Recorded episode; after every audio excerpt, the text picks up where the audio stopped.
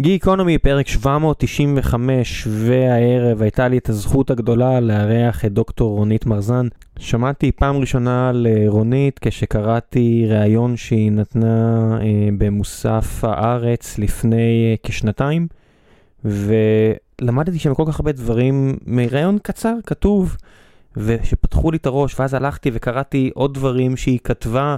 ומצאתי את הספר שלה ורשמתי לעצמי, יש לי uh, בקיפ, איפה שאני מנהל את הכל, רשימה של אנשים שנורא הייתי רוצה להזמין אותם לשוחח איתי פה בגיקונומי, ואיכשהו זה לא... זה לא קרה. Uh, החיים עצמם, אתם יודעים איך זה מהון להון, מאורח לאורח, מאיש לאיש, והרשימה שלי שם נשארה, ואפילו לא פניתי אליה. וכשקרה שבעה באוקטובר, ידעתי שאני חייב uh, להביא אותה, כי הרבה דברים שהיא כתבה מתקשרים לעניין הזה, והיא הייתה כל כך נחמדה שהיא הסכימה מיד ופינתה כמעט שעתיים מזמנה. זה באמת אחד מהפרקים, אני חושב, הכי חשובים שיצא לי להקליט בגיקונומי, זה פרק שהייתי כל כך רוצה שהרבה אנשים יאזינו לו, בדרך כלל אני מודה שזה נחמד לי לראות מספרים, אבל זה לא כל כך מעניין אותי או כל כך חשוב לי. לפרק הזה כן חשוב לי שהרבה אנשים ישמעו, אז אם אתם יכולים לשתף, אם אהבתם את התוכן, בבקשה תשתפו, אם משהו הרגיז אתכם, בבקשה תגידו. רונית אה, שירתה במשך 30 שנה במודיעין בצה"ל ובמשרד ראש הממשלה. היא מומחית למשטרים ולמהפכות בעולם הערבי, דת ולאומיות בחברה הפלסטינית. היא מומחית לשיח פוליטי של הערבים בישראל וההתקוממות הפוליטית של הערבים במדינות סביבנו. היא חיברה את הספר יאסר ערפאת, רטוריקה של מנהיג בודד, וחקרה בפורום לחשיבה אזורית, המחקר שלה מתמקד בדור הפלסטיני הצעיר והאבוד בשטחים וסביבנו. כל כך חבל לי ש... שמדינת ישראל לפחות בהרבה דברים השתנתה לטובה, אבל דבר אחד שהיא כן השתנתה לא לטובה, זה חוסר הכבוד לאנשים שחקרו ולמומחים. וכן, ברור שעכשיו נורא קל להתנגח בכולם ולהגיד, הנה כולנו נכשלנו, הכל נכשל. זה לא ככה, זה מחשבה הרסנית ואסור להאמין בה ואסור ליפול למקום הרע הזה שבו אנשים שמה שקרה מקדישים את חייהם לחשוב שאפשר להאמין שפשוט לא, אין סיבה להקשיב להם. אה, בספר של מייקל לואיס, אולי הסופר האהוב עליי, שהוא כתב על uh, מערכת היחסים בין uh, עמוס טברסקי לדניאל קיינמן, שזכה בנובל, מן הסתם גם טברסקי היה זוכה אם לא היה הולך לעולמו כבר. שניים מהחוקרים הגדולים שיצאו מכאן, והם מספרים איך בשנות ה-60 ראשי ממשלות פה ושרים היו מגיעים ומדברים חוקרים ומדברים מומחים כדי להשכיל וללמוד. ולמה זה התהפך? זה התהפך לשלושת הכ"פים, כסף, כבוד וכוח ותו לא, ולרוץ וללקק את אחוריהם של עבריינים לשעבר רק בשביל כמה קולות, לקושש קולות בפריימריז כזה או אחר. לא שאז לא היה שטויות, וישראל באמת עשתה כל כך הרבה דברים גרועים אז, בטח לאוכלוסייה המזרחית יהודית ולערבים שחיו פה תחת שלטון צבאי עד 66-67, וכל כך הרבה שטויות שנעשו פה, וכלכלה גרועה, לא חי באיזושהי נוסטלגיה מזויפת, אני בטח גם לא חייתי שם, זה לא זה, אבל יש כן דברים טובים שהיו שם, וזה אחד מהדברים האלה. כל כך הייתי שמח אם היה הרבה יותר כבוד. לאנשים כמו רונית שיקשיבו להם באמת, אף אחד לא צודק תמיד, זה לא עובד ככה, אבל כן שיקשיבו להם, כדי ש... כמה שפחות מהקורבנות העצומים שהמדינה הזו דורשת מאזרחיה, יותר מאשר אולי כל מדינה מערבית אחרת. במהלך הפרק קצת נזכרתי ב...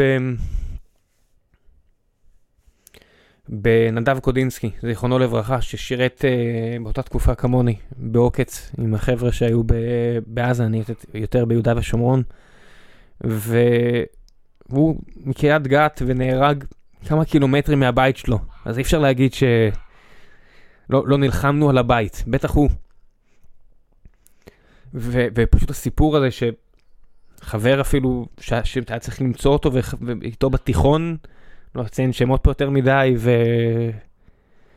ואחד החבר'ה ששירתו שם, שעלה לעשות איתי קצת פעילות לאחר מכן בצפון, שהתנדב לעשות פעילויות אז, בתקופה ש, שלא היינו שם ב, בלבנון, כביכול, רק כדי לא להיות בעזה המקוללת הזאת ש, שלקחה את נדב. ו- והמחשבה שזה לשווא, זה קצת לשווא, כי אנחנו לא לומדים, אנחנו לא עושים הרבה דברים שאנחנו צריכים לעשות, ולא מגנים על הגבולות שלנו אחרי שפגענו בכל כך הרבה אנשים מאמינים שמבחינתם גוש כיתוף, גוש, גוש קטיף זה, זה חורבן, זה גירוש.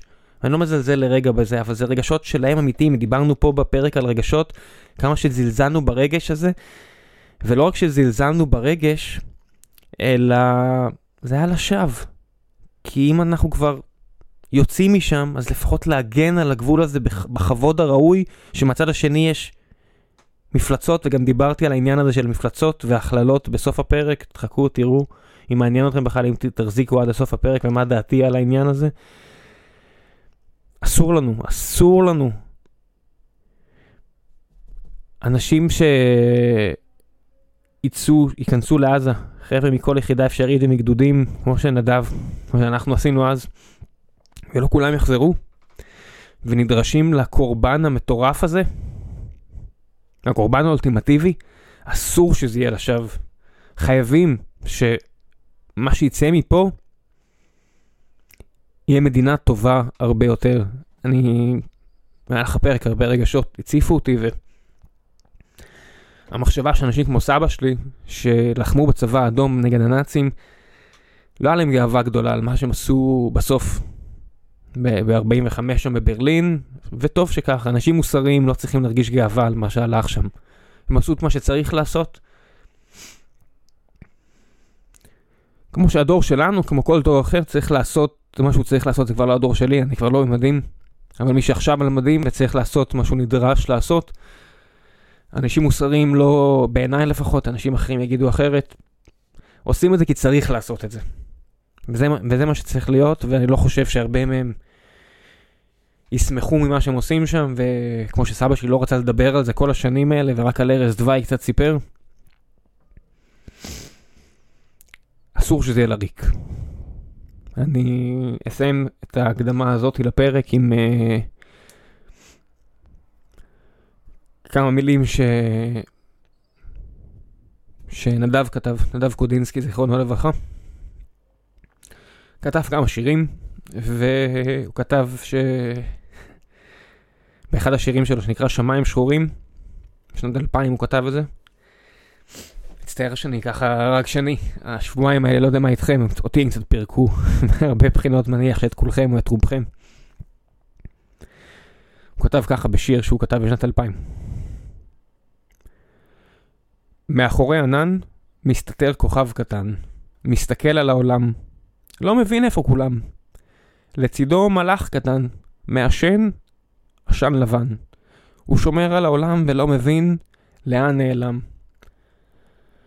אז כן, בעשן עכשיו, שייצא, מתי שלא תתחיל הכניסה הקרקעית, פלישה הקרקעית, ומה שלא יהיה בצפון, יהיה הרבה עשן. כשיתפזר העשן, בואו נבנה מקום יותר טוב. תשמעו את הפרק הזה, קחו אותו לאיפה שאתם רוצים, תעשו עם זה מה שאתם רואים לנכון. מקווה שלפחות תשכילו.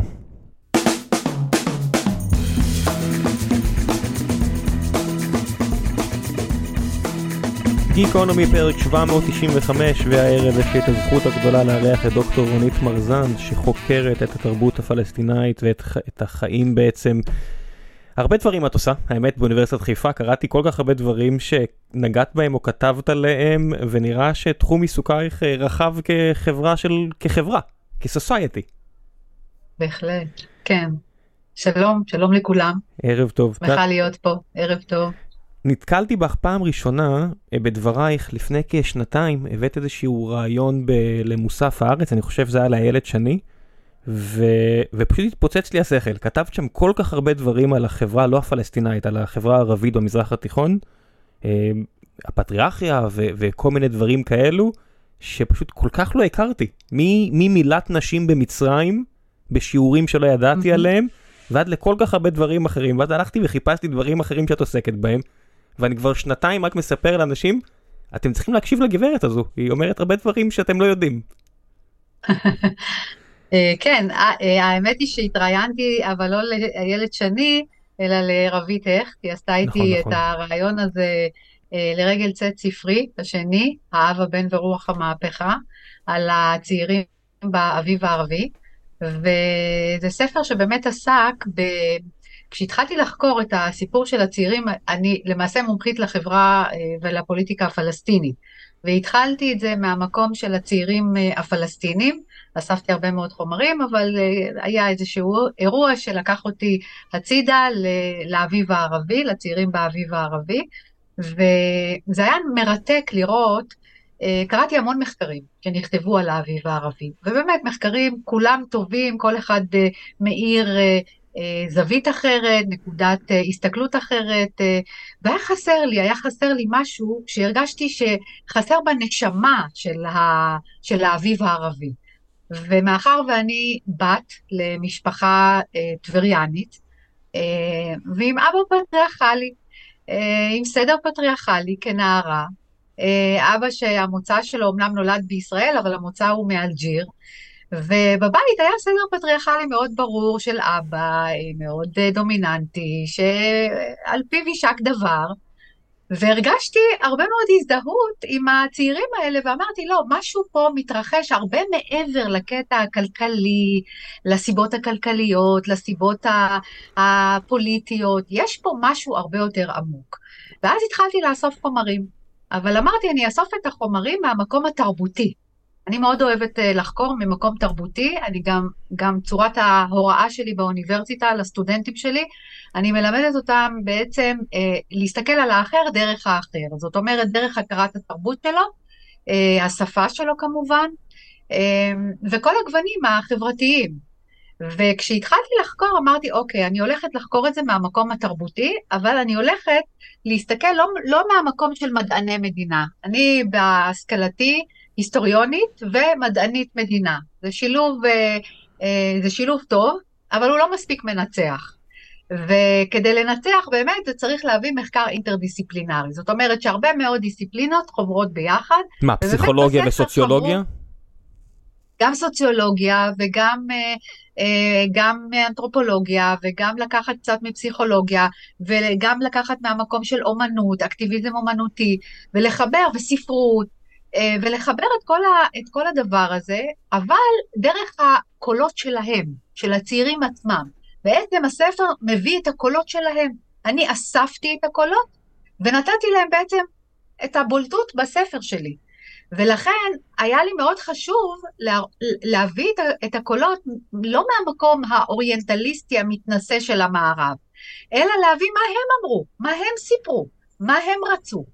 ואז גיליתי שמתוך הקולות של מוזיקת הראפ שלהם, הציורי, ציורי הקיר, הגרפיטי, הם, הם, השלטים שהם תלו, הם, שהם הניפו בהפגנות וכולי, יצירות ספרותיות, קצת קולנוע, קריקטורות, בלוגים, לא היה כל כך מפותח הנושא של רשתות חברתיות בערב המהפכות, זה בא אחר כך בעוצמות יותר גדולות, אבל היה חשוב לי בעצם לראות מה הם אומרים, ואז ראיתי שוואלה, התזה שלך, שאת אומרת שיש פה מאבק מול שלוש דמויות אב. פעם אחת האבא הביולוגי שלהם, בבית שלהם, האבא הפטריארך, פעם שנייה האבא הפוליטי, שגם הוא משית עליהם סדר פטריארכלי, ופעם שלישית, האב החורג המערבי, שגם הוא מתייחס אליהם ממקום בעצם מתנשא, יהיר. ואז התחלתי לחפש את כל החומרים, ואז אני מגלה עולם ומלואו, שמאשש את כל התזה, את כל, ה, את כל בעצם אה, אה, ה, היחסים, מערכות היחסים בכל אחד, מה, מול כל אחד מהאבות האלה. וצריך להגיד שאני ו... קראתי את המאמר הזה וחזרתי אליו לא מזמן, כי הוא ישב לי בראש איפשהו, ומתי פתאום קפץ לי ששמעתי איזשהו שיח עם אחד השייחים, אחד בלוד ואחד של החבר'ה הבדואים בפזורה, והם אמרו, תקשיבו, מה שקרה בשומר חומות זה לא כולנו, אנחנו לא יכולים לשלוט על החבר'ה הצעירים, הם לא מקשיבים לנו יותר. זאת אומרת, ואז אמרתי, בואנה, זה מה שדוקטור רונית כתבה אז, זה מה שדוקטור רונית מדברת עליו. זה בדיוק זה. זה, זה נורא מעניין, כי זה לא רק בחברות ה... כביכול המזרחיות או המזרח תיכוניות, אלא זה נורא מעניין כי באחד הביקורים שלי בארצות הברית, הבן הבכור שלי מתגורר שם, אז עשינו סיור גרפיטי בסוהו בניו יורק, ואחד ה... ה... אחד מציורי הגרפיטי היה סמש דה פטריארכית, זאת אומרת, אפילו שם, זאת אומרת, זה, זה, זה בחברה מערבית, גם שם הסיפור הזה, אה, וכל ההתקוממויות בכלל ברחבי העולם של הצעירים בעת האחרונה, אנחנו רואים שזה בא מהמקום, מהרצון שלהם להגיד, רגע, אתם כבודכם במקומו מונח, אתם המבוגרים והגברים, אבל יש לנו מה להגיד. לנו הצעירים ולנו הצעירות. בטח עם הסיסמה ו... של אוקיי בומר, את יודעת, כל הסיסמאות האלה שעכשיו במערב של אפילו בלי כבוד, את יודעת, הרסתם, גזלתם, גנבתם, את יודעת, העלילות כאילו של... כן. אללה יוסטור ולהקתו. כן, זה מאוד מעניין לראות את ההתפתחות הזאת, ובאמת, כשהחלטתי לכתוב את הספר, אמרתי, אני מחברת אותו להיסטוריה של רגשות. מה זה היסטוריה של רגשות? זה ענף מאוד מפותח בעולם. יש, אה, כן, יש דבר כזה, זה לא שמור, הרגשות לא שמורים רק לפסיכולוגים. כשהתחלתי לכתוב אמרו לי, את פסיכולוגית? מה, את הולכת לשים אותם עכשיו, להושיב אותם על שפת הפסיכולוג שלך, את כל הצעירים הערבים וצעירות הערביות? אמרתי, לא, רבותיי, אני לא הולכת לחקור אותם, מה...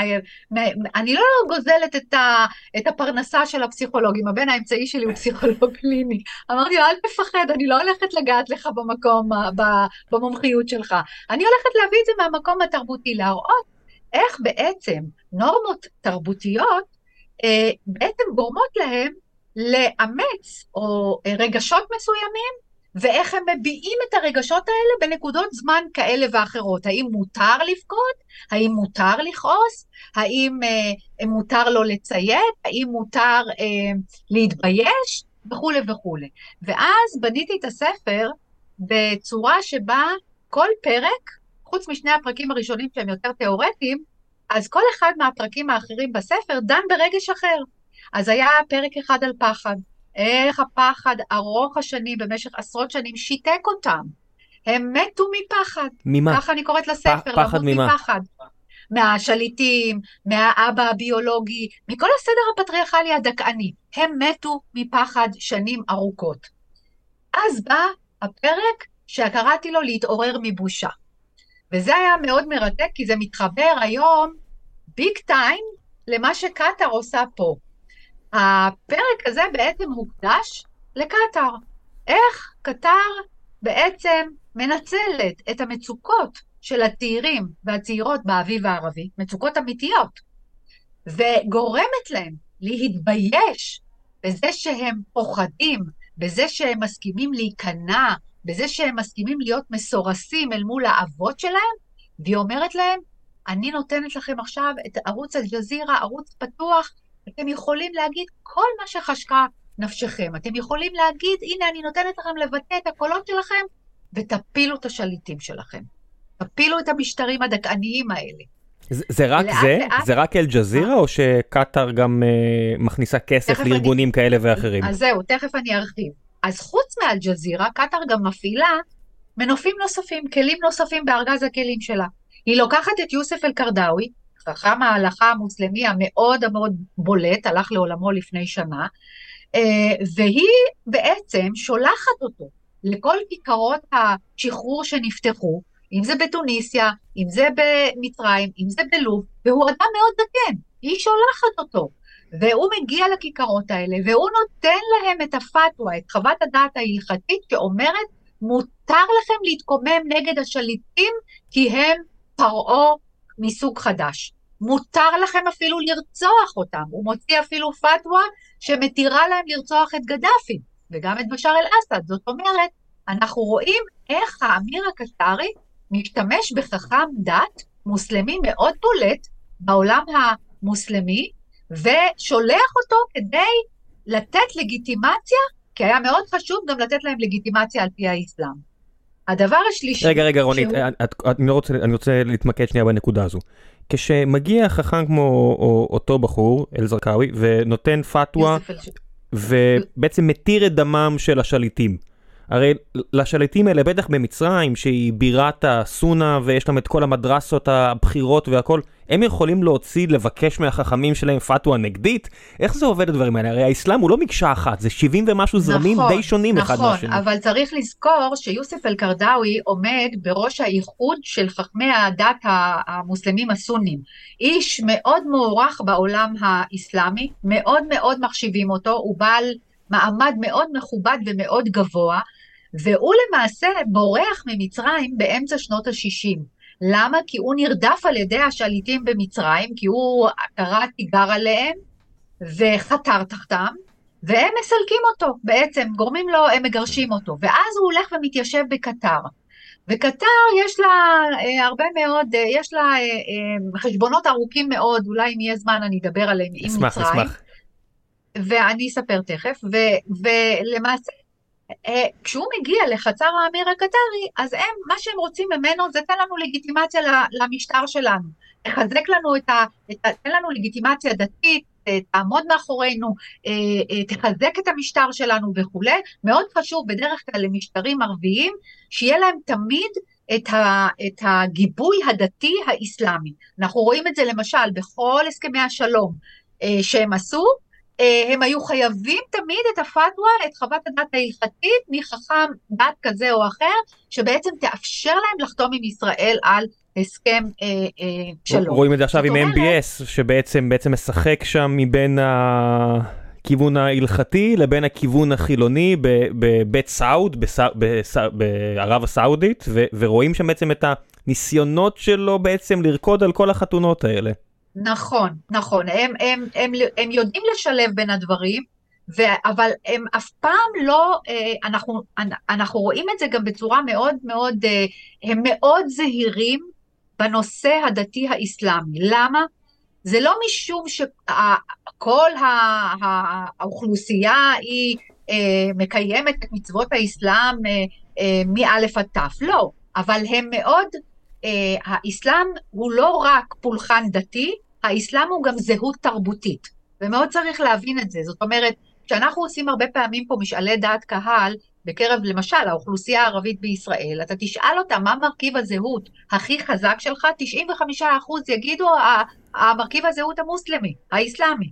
זאת אומרת, ו- וזה לא אומר שהם הולכים למסגד, ושהם צמים ברמדאן, ושהם עושים עלייה לרגל. זה לא אומר על ה- שום דבר על הפולחן הדתי, זאת אומרת על, ה- על האדיקות בהקשר של הפולחן הדתי. לא.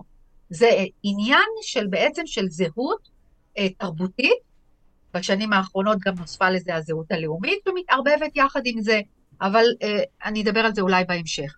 עכשיו, מה שחשוב היה לראות זה שהוא מפעיל את יוסף אל-קרדאווי, האמיר. הוא מפעיל אקטיביסטים, כן, האמיר הקטרי, והוא מפעיל גם אקטיביסטים מתנועת האחים המוסלמים.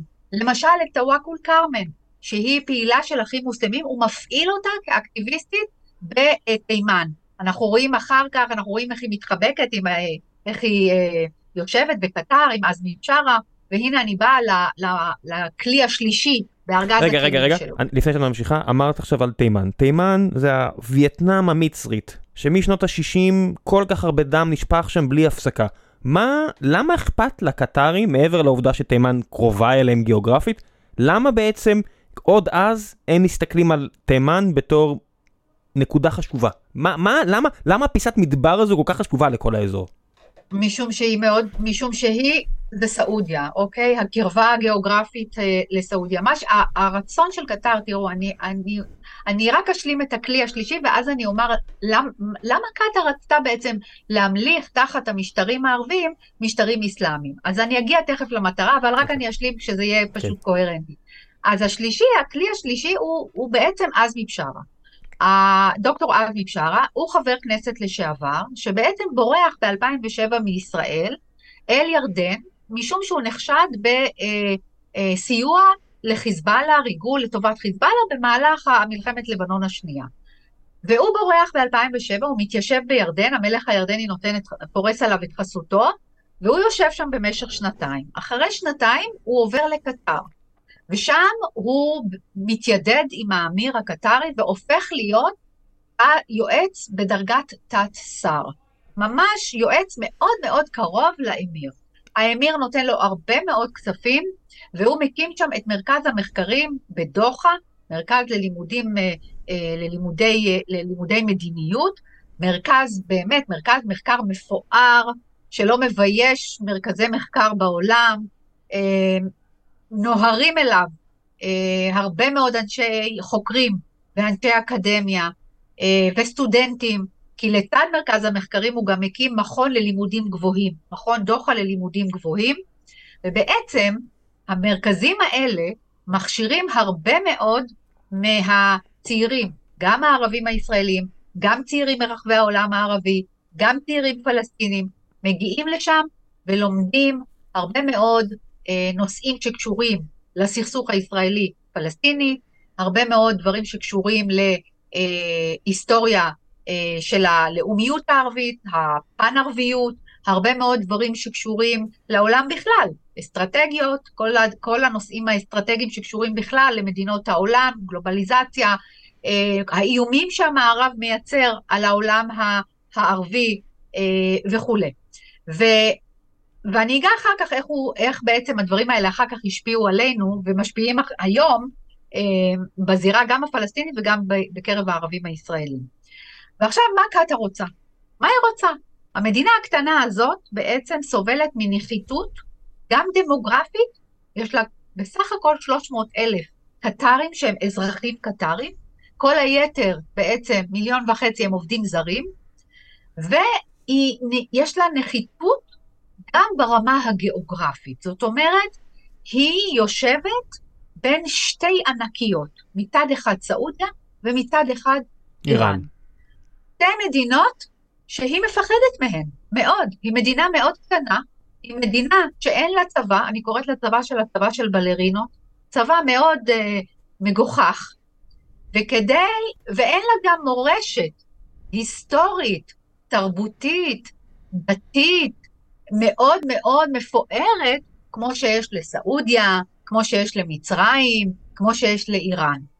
והיא צריכה למתג את עצמה כשחקן, היא רוצה למתג את עצמה כשחקן פוליטי מוביל, שבעצם כל העולם יעלה אליה לרגל. בוא נוסיף בין לבין, למי שלא מכיר, אה, יש לה גם את שדה הגז הגדול בעולם, ברור, שהיא חולקת כן. עם איראן. למקרה ומישהו לא מכיר את, הג... את הגיאופוליטיות, למה בעצם אנחנו מדברים על היצור הזניח הזה? בגלל שהם לא זניחים, כי יש להם את שדה הגז הגדול בעולם, שאותו הם חולקים עם איראן, ולא רק שהם זכו במתנה הזו מן השכינה, מן אללה, מאלוהים, איך שאתם לא רוצים, הם גם עזרו לפתח את כל מה שקשור לשימוש בגז טבעי. זאת אומרת, עד לפני כמה עשרות שנים, 20-30 שנה, גז טבעי, היו שורפים אותו. ומחפשים נפט, מוצאים גז, שורפים אותו. הרבה מהפיתוחים שאנחנו מכירים בנוגע לשימוש בגז טבעי, נעשו באותו אה, מרבץ ענק באזור קטאר. זאת אומרת, יש להם חשיבות עצומה מהבחינה הזאת. הגז שלהם מגיע לקוריאה, יפן, סין, הם מתדלקים הרבה מאסיה עם הגז הזה. אני חושבת שאם הבריטים היו יודעים איזה מתנה הם נתנו, הם לא היו נותנים אותה כל כך בקלות. ברור שלא. כי אני, אני חושבת שהיום הם מבינים, הם מתחילים להבין מה המדינה הזאת עושה ברחבי העולם. התוצאות שלה חווינו בשביעי לאוקטובר, פה, אצלנו, למטה. הבריטים גם ילמדו, את יודעת, יש, יש צ'קים שהפירעון שלהם מגיע רק הרבה אחרי. בסוף שאתה מוכר נכסי צאן ברזל, כמו הכדורגל שלך ודברים אחרים, אתה משלם על זה פשוט בהקפה. בהחלט. הם בונים על זה, דרך אגב, הם בונים, ותכף אני, ותכף אני אספר קצת על הרטוריקה המרדימה. זאת אומרת שהמדינה הקטנה הזאת, בגלל אותם, אותם, אה, אותם חסרונות שמניתי, היא רוצה למתג את עצמה בעצם כמדינה מובילה במזרח התיכון, והיא חייבת, מה, מה, אז אוקיי, שואלת את עצמה, מה אני יכולה לעשות כדי להפוך את עצמי ממדינה קטנה לאומנם עשירה, אבל אני רוצה יותר מזה. ואז אנחנו רואים איך הדבר הראשון שהיא עושה, היא מביאה אליה אה, בסיסים צבאיים, קודם כל את הבסיס הצבאי האמריקאי הכי גדול אל-עודייד, שנמצא בעצם, בעצם על שטחה, והיא מחסנת את עצמה באמצעות גם בסיס טורקי, בעצם היא מביאה אליה אה, שכירי חרב, סוג של. זאת אומרת, היא עושה מין סוג של outsourcing. בעצם מביאה אליה כל מיני צבאות שיגנו עליה, אבל לא צבא שלה, אלא צבאות זרים יושבים על אדמתה ומגנים עליה. מה, מה זה אומר? אז הנה, מה זה אומר? זה אומר שהיא, זה בעצם, המדינה הזאת מחוסנת. האיראנים לא יכולים לגעת בה, כי האמריקאים נמצאים שם בפול ווליום. הסעודים לא יעזו לגעת בה, כי האמריקאים שם והם יבטיחו שהסעודים לא ייגעו בה. וכל הארגונו, הארגוני הטרור האיסלאמיסטים שהיא מטפחת, גם הם ייגעו בה, משום שהיא מממנת אותם. מה, מה האינטרס של האמריקאים לשמר את הדבר הזה? תראה, אני חושבת שהאמריקאים לאט לאט יבינו שהם צריכים אה, להוריד את הכפפות עם המדינה הזאת, משום שהתמיכה שלה בארגוני הטרור, ושים לב, היא עושה את זה בצורה הרבה יותר מתוחכמת מהאיראנים. האיראנים עושים את זה באמצעות עוצמה קשה. זאת אומרת, באמצעות סיוע צבאי לארגוני הטרור, אנחנו רואים עם חמאס מה קורה. מאמנים אותם, נותנים להם כספים, נותנים להם נשק וכולי. לצורך העניין מפקד משמרות אתה... המהפכה, as we speak, נמצא כמה קילומטרים מהגבול שלנו בסוריה, משגיח על הנעשה. זה לא משהו שאני ממציא, תבדקו אותי. as we speak, בזמן שאנחנו מדברים, הבן אדם פה על גבולנו, משגיח. מה אתם חושבים כן, שהוא עושה פה? תבינו לבד. עכשיו, אז, אז את, את איראן רואים בעין, אנחנו רואים מה היא עושה, מבחינה צבאית. הדבר, אבל לעומת זאת, את קטר, האסטרטגיה שלה היא, אני קוראת לזה לולינג רטוריק. זאת אומרת, הרטוריקה המרדימה. היא מרדימה אותם, את, ה, את, את אנשי המערב, היא מרדימה את ישראל, היא מרדימה את הרשות הפלסטינית. איך היא עושה את זה? על ידי סיוע כספי, מזוודות הכסף הקטריות שנכנסו לעזה, הכספים שזורמים לרשות הפלסטינית, לאבו מאזן ו- ובניו, אה, וכל מיני עסקים כאלה ואחרים. וכמובן, אנחנו רואים איך היא מממנת אוניברסיטאות ותוכניות לימודים במערב, ומרצים, ו-you name it. מגרש הכדורגל אה, בסכנין נקרא דוחה. למה הוא נקרא דוחה? נחשו מי מימן אותו. כן, זאת אומרת, היא בעצם באמצעות עוצמה רכה, חודרת פנימה לספורט, לפוליטיקה, לפרלמנטים, לבתי נבחרים, לאוניברסיטאות, לכל מקום שרק אפשר. אה, אני אתן דוגמה, אני השבוע. אוקיי. קרא, כתבתי איזשהו מאמר, שלחתי אותו לעיתון מאוד מאוד רציני בחו"ל. הם סירבו לפרסם אותו. למה? כי הוא עסק בקטאר, בחתרנות של קטאר. אז תהיתי, אמרתי, טוב, כנראה שאו שקטאר מממנת חלקים בתוך העיתון, או שיש לה מניות בעיתון, או שהיא... אה, יש פרסומות שהיא מפרסמת שם וכולי וכולי, וזה הרבה כסף, אז אתה יודע, עשו את החשבון, מה עדיף לתת לדוקטור מרזן השולית הזאת, הקיקיונית הזאת מישראל? לא, אנחנו מעדיפים את הקטרים, ושהיא תיקח את המאמר שלה ותפרסם אותו במקום אחר. אני בטוח שעצם הפרסום של הסרט התיעודי על פיפא ועל הבחירה בקטאר ורוסיה בתור אה, מארחות של המונדיאל בנטפליקס, עלה שם בחדרים סגורים, off the record, בהרבה דיונים קשים, כי החרב הקט... של, של קטאר, כמו החרב של סין, שמישהו מעז להגיד משהו כמו Free Tibet, או לא יודע מה, המכה של סין היא מיידית וכואבת. סופט פאוור, ועם לפעמים קריצות אחרות. אבל קטאר פשוט עושה את זה עם השתנה מהמקפצה. קצת כמו אחרות לאחרונה. כן, וזה, וזה, וזאת הסכנה הגדולה. למה? כי אנשים פשוט נרדמים. אני כבר למעלה מ...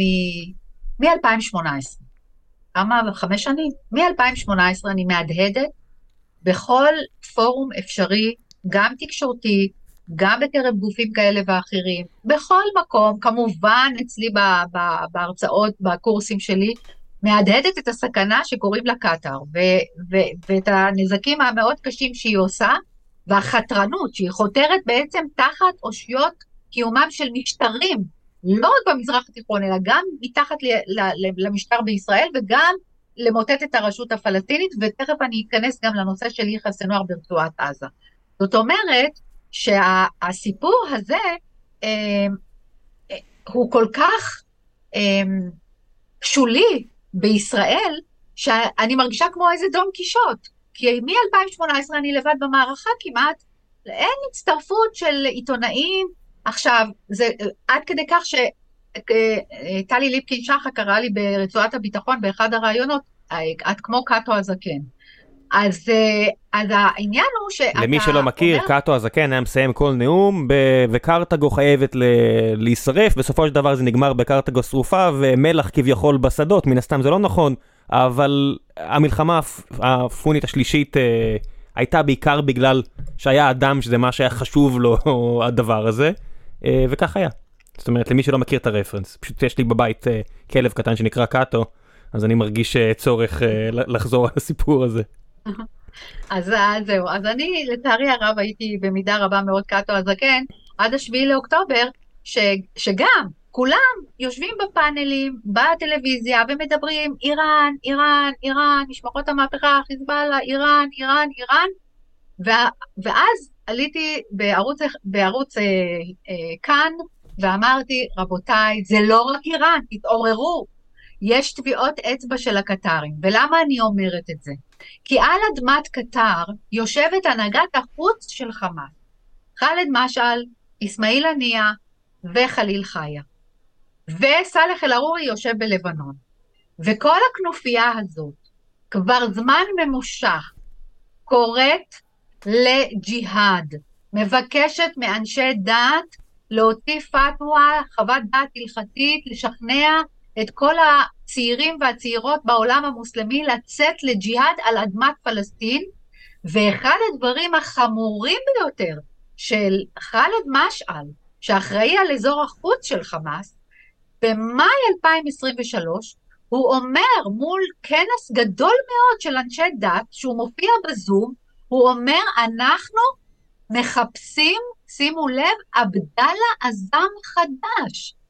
וכשח'אלד משעל, שניסה לבדל את חמאס לאורך כל השנים, מדאעש, מאל-קאעידה, כל הזמן דאג להגיד, אנחנו זה לא דאעש, אנחנו זה לא אל-קאעידה, אומר במאי 2023, אנחנו מחפשים עבדאללה עזאם חדש, ועבדאללה עזאם חדש, מי שלא מכיר, הוא ממייסדי אל-קאעידה. אבו ג'יהאד, פלסטיני במקורו, אחד הטרוריסטים הידועים, בוא נגיד, ב- בעשורים האחרונים.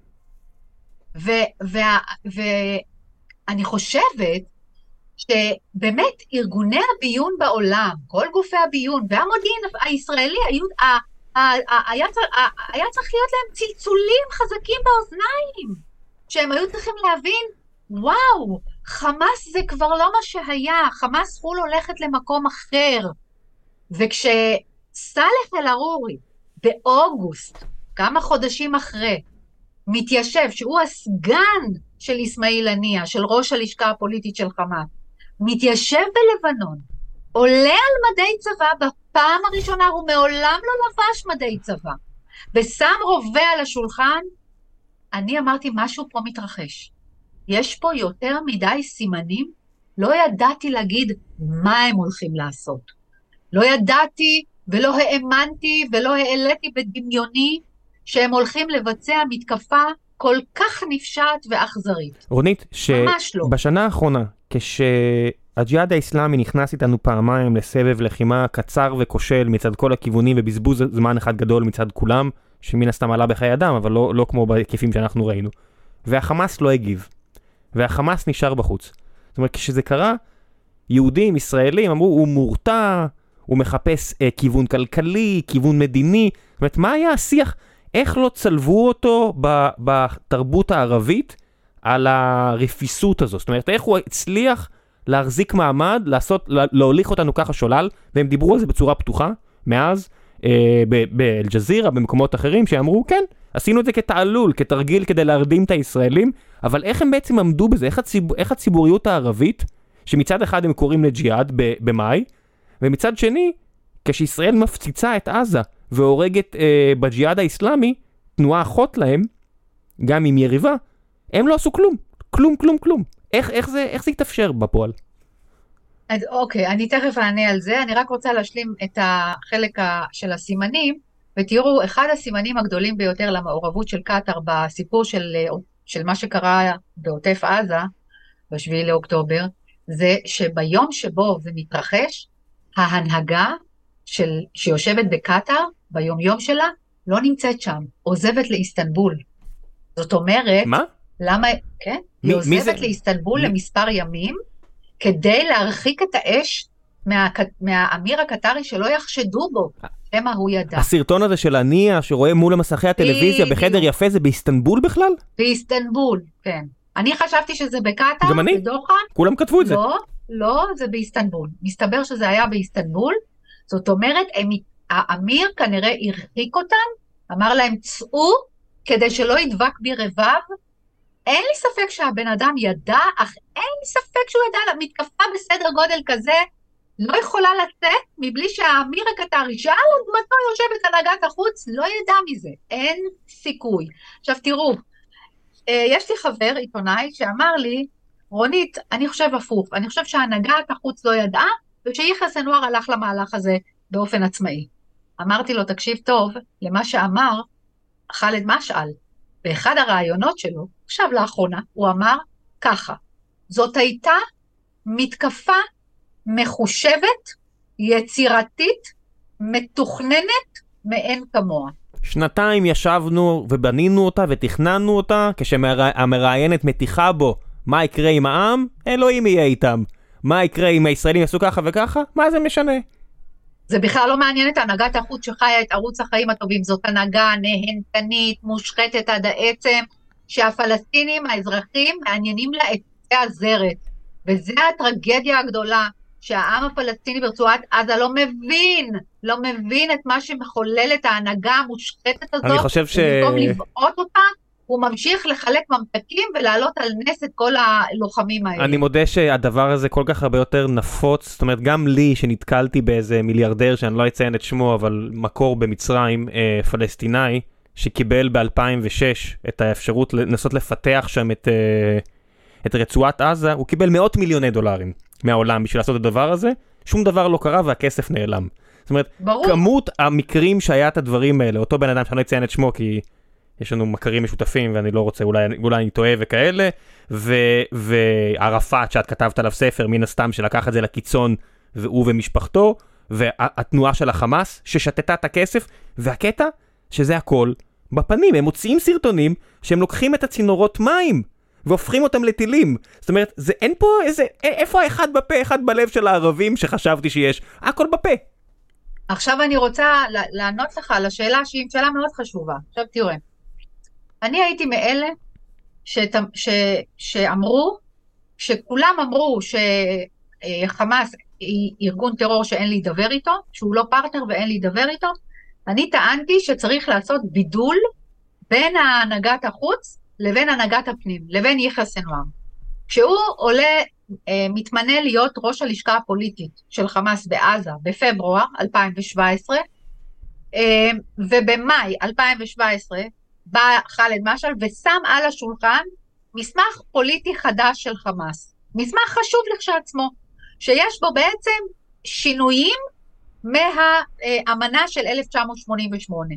האמנה של 1988 הייתה אמנה, אני לא יכולה להגיד אנטישמית, כי גם הם, כי גם הם שמית, אבל היא הייתה אנטי-יהודית, והייתה שם שנאה גדולה מאוד כלפי היהודים. אבל ב-2017, כתוצאה משינויים גיאו-אסטרטגיים, באה תנועת החמאס ושמה מסמך, ואומרת, אני, בשם ההסכמה הלאומית, זאת אומרת, מוכנה, למען, יצ... למען ההסכמה הלאומית, אני מוכנה לקבל מדינה בגבולות 67, עם ירושלים עיר הבירה, ואני מוכנה לצד המאבק המזוין גם לעשות מאבק פוליטי, זאת אומרת ללכת למשאים ומתנים, ואני לא נגד היהודים, אלא נגד הכיבוש הציוני. אבל היא אומרת, ברקע של הדבר הזה, אני לא נוטשת את החזון הפונדמנטלי של שחרור כל פלסטין. מה עשה ביבי נתניהו, לצערי הגדול? לקח את המסמך, ישב מול הטלוויזיה, קימט אותו וזרק אותו לפח האשפה.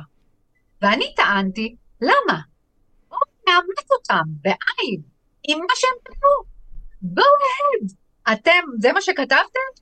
בואו נתיישב עכשיו, אמרתם משא ומתן, בואו נתיישב עכשיו יחד עם הרשות הפלסטינית, ובואו נתחיל להתדיין, לעשות משא ומתן מדיני על כל הסוגיות שמטרידות אתכם ואותנו. ואז היינו יודעים אם באמת הם התכוונו למה שהם כתבו שם. בואו נאמת אותם, אנחנו אף פעם לא מעמתים אותם עם, ה, עם, עם המילים שיוצאות להם מהפה ועם מסמכים שהם מוציאים מתחת ידם. כן, אבל רונית, זה לא, זה לא טעות, זה תוכנית. טעות. זאת אומרת, זה לא איזה אה, משגה אה, קטן, זה, זה התוכנית הייתה לעשות הפרד ומשול. בין החמאס נכון, לפת"ח, בין נכון, ה-PLO, ל...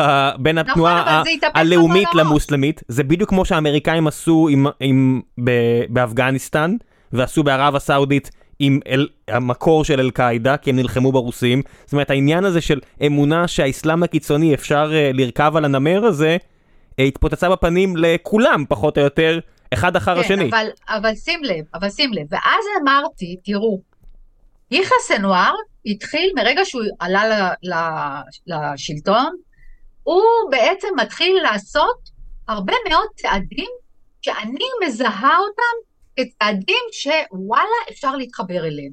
זאת אומרת, הוא הולך למצרים, מבקש ממנה שתעזור לו להתפייס עם הפת"ח, הוא עושה סוג של תיאום ביטחוני עם המצרים, כמו שאבו מאזן עושה איתנו. זאת אומרת, הוא מאפשר להם למתקן את האזור של רפיח במצלמות, הוא יושב בשקט כשהם סוגרים לו את כל מנהרות ההברחה. אה, הוא יושב על השולחן שלהם ועושה איתם, ויש לו שיח מאוד מאוד אה, אה, אינטנסיבי עם אה, גורמי המודיעין שם, אה, הוא מחויב לעצור את הג'יהאדיסטים שזולגים לתוך חצי האי סיני, הוא עושה הרבה מאוד דברים שבעצם מסמנים אותו כאיזושהי דמות שאפשר אולי לחבר אותה למוחמד דחלן, והוא בעצם מתפייס עם מוחמד דחלן, איש פת"ח, שרק ב-2007 הם זורקים את האנשים שלו מהגגות, להזכיר, חמאס, ובעצם יש פיוס. מתקיים פיוס בין שני האנשים האלה, מוחמד דחלן שיושב באיחוד האמירויות, ליחיא סנואר. ומתחילה להיות התקרבות בין שני האנשים האלה. וזה הדהים אותי, משום שאמרתי, וואו, זה, זאת הזדמנות מאוד משמעותית לחבר את סנואר, את הנהגת הפנים של חמאס בעזה, לגורמים שאפשר להגיע איתם להסדרה מדינית כלשהי, מוחמד דחלן, אה, אה, עם המצרים, שבעצם הוא בא אליהם ומבקש מהם שיעזרו לו להתפייס עם פת"ח.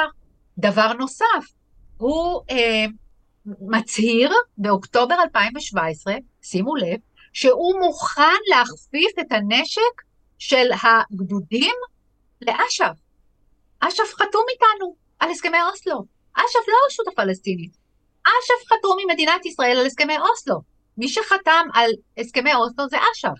לא הרשות הפלסטינית, הרשות הפלסטינית היא יציר, כפה, היא התוצר של הסכמי אוסלו. וברגע שיחיא סנואר אומר, אש"ף, אה, ארגון שחרור פלסטין, מאותן ישיבות בשנות ה-60 שהמדינות המדינות הערביות סביבנו יושבות ומחליטות על uh, החוקיות נגד ישראל, זה היציר שלהם, והרשות הפלסטינית זה בעצם הגלגול הבא של אותן החלטות ואותה אבולוציה של לאומיות פלסטינית פחות או יותר. רגע, לפני שאני ממשיכה, אני, אני חייב לשאול, הרי בתקופה ההיא, הנייה, עם כל מה שקרה עם הבן שלו שבורח לקטאר, והרצועה תוססת על איך המשפחה הזאת של הנייה בעצם זונחת אותם ומשאירה אותם uh, להתבוסס בעליבות שלהם בזמן שהם שם uh, חוגגים, ו- והנייה מחזיר אותו. זאת אומרת, אותו בן, אותו בן שנהרג עכשיו בהפצצה ישראלית, uh, השבוע, שבוע שעבר. בזמן הזה, איך מערכת היחסים באמת בין השלטון של חמ- חמאס בעזה, עם uh, יחיא סנואר, ששולט, הוא ואחיו, uh, ששולטים ברצועה בפועל, ו... אותם אה, נהנתנים בדמשק ועכשיו קטאר, אה, מי שולט במה? זאת אומרת, מה החבר'ה שם עושים? הם למעשה יושבים על הברז, על הכסף. על הכסף, אוקיי. אוקיי. הם יושבים על הכסף. ויחס סנואר צריך את הכסף, הוא צריך את הכסף הקטרי, אבל לפני כן, ב-2018, שנה אחרי, אחרי כל הדברים שיחיא סנואר מפזר, הסימנים שאולי אנחנו יכולים להתחבר לאיש הזה ולחבר אותו לרשות הפלסטינית ולראות אולי ביחד אפשר יהיה להוביל לאיזשהו מהלך מדיני. עכשיו תראו, אני באה ממערכת אה, של, מגופי המודיעין, אני הייתי 32 שנה בקהיליית המודיעין והביטחון, אה, וכשהייתי שם, אז הדברים שלמדנו היו לזהות איומים ולסכל אותם. כשהלכתי לאקדמיה ב-2012, כשפרשתי והלכתי לאקדמיה, התחלתי לחפש הזדמנויות כדי למנף אותם. ויחס הנוער היה מבחינתי הזדמנות שאנחנו יכולים למנף אותה. וכשראיתי את הסימנים האלה אמרתי, תראו, אלה סימנים חיוביים, אפשר להפוך אותו לפרטנר? בואו ננסה. אלא מאי, 2018, ממשלת ישראל מקבלת החלטה להתחיל להזרים כסף קטרי, מזוודות כסף קטרי, לעזה. בכך היא ממתגת אותו, מתייגת אותו כגובה, כאיזה בריון שבעצם הפך להיות גובה פרוטקשן, כמי שבעצם משלם, אה, אה, מכר את פלסטין תמורת נזיד עדשים קטרי. זה מבייש אותו עד העצם, והוא עולה ונושא נאום, ולמה אני הגעתי למסקנה שזה כל כך בייש אותו? כי הוא עלה ונשא נאום שבו הוא אומר, אני מזכיר לכם את, את הסיפור המקראי של המלך שלמה ומלכת שבא, שהיא מנסה לפתות אותו, לשלוח לו אבני חן והרבה מאוד אבנים טובות וכסף וכולי וכולי, והוא מאוד, ושלמה המלך שולח חזרה אליה את המסר הבא, תיזהרי לך, לא תפתי אותי עם האבנים הטובות והאוצרות שאת רוצה לשלוח לי, אני אשלח עלייך את צבאי.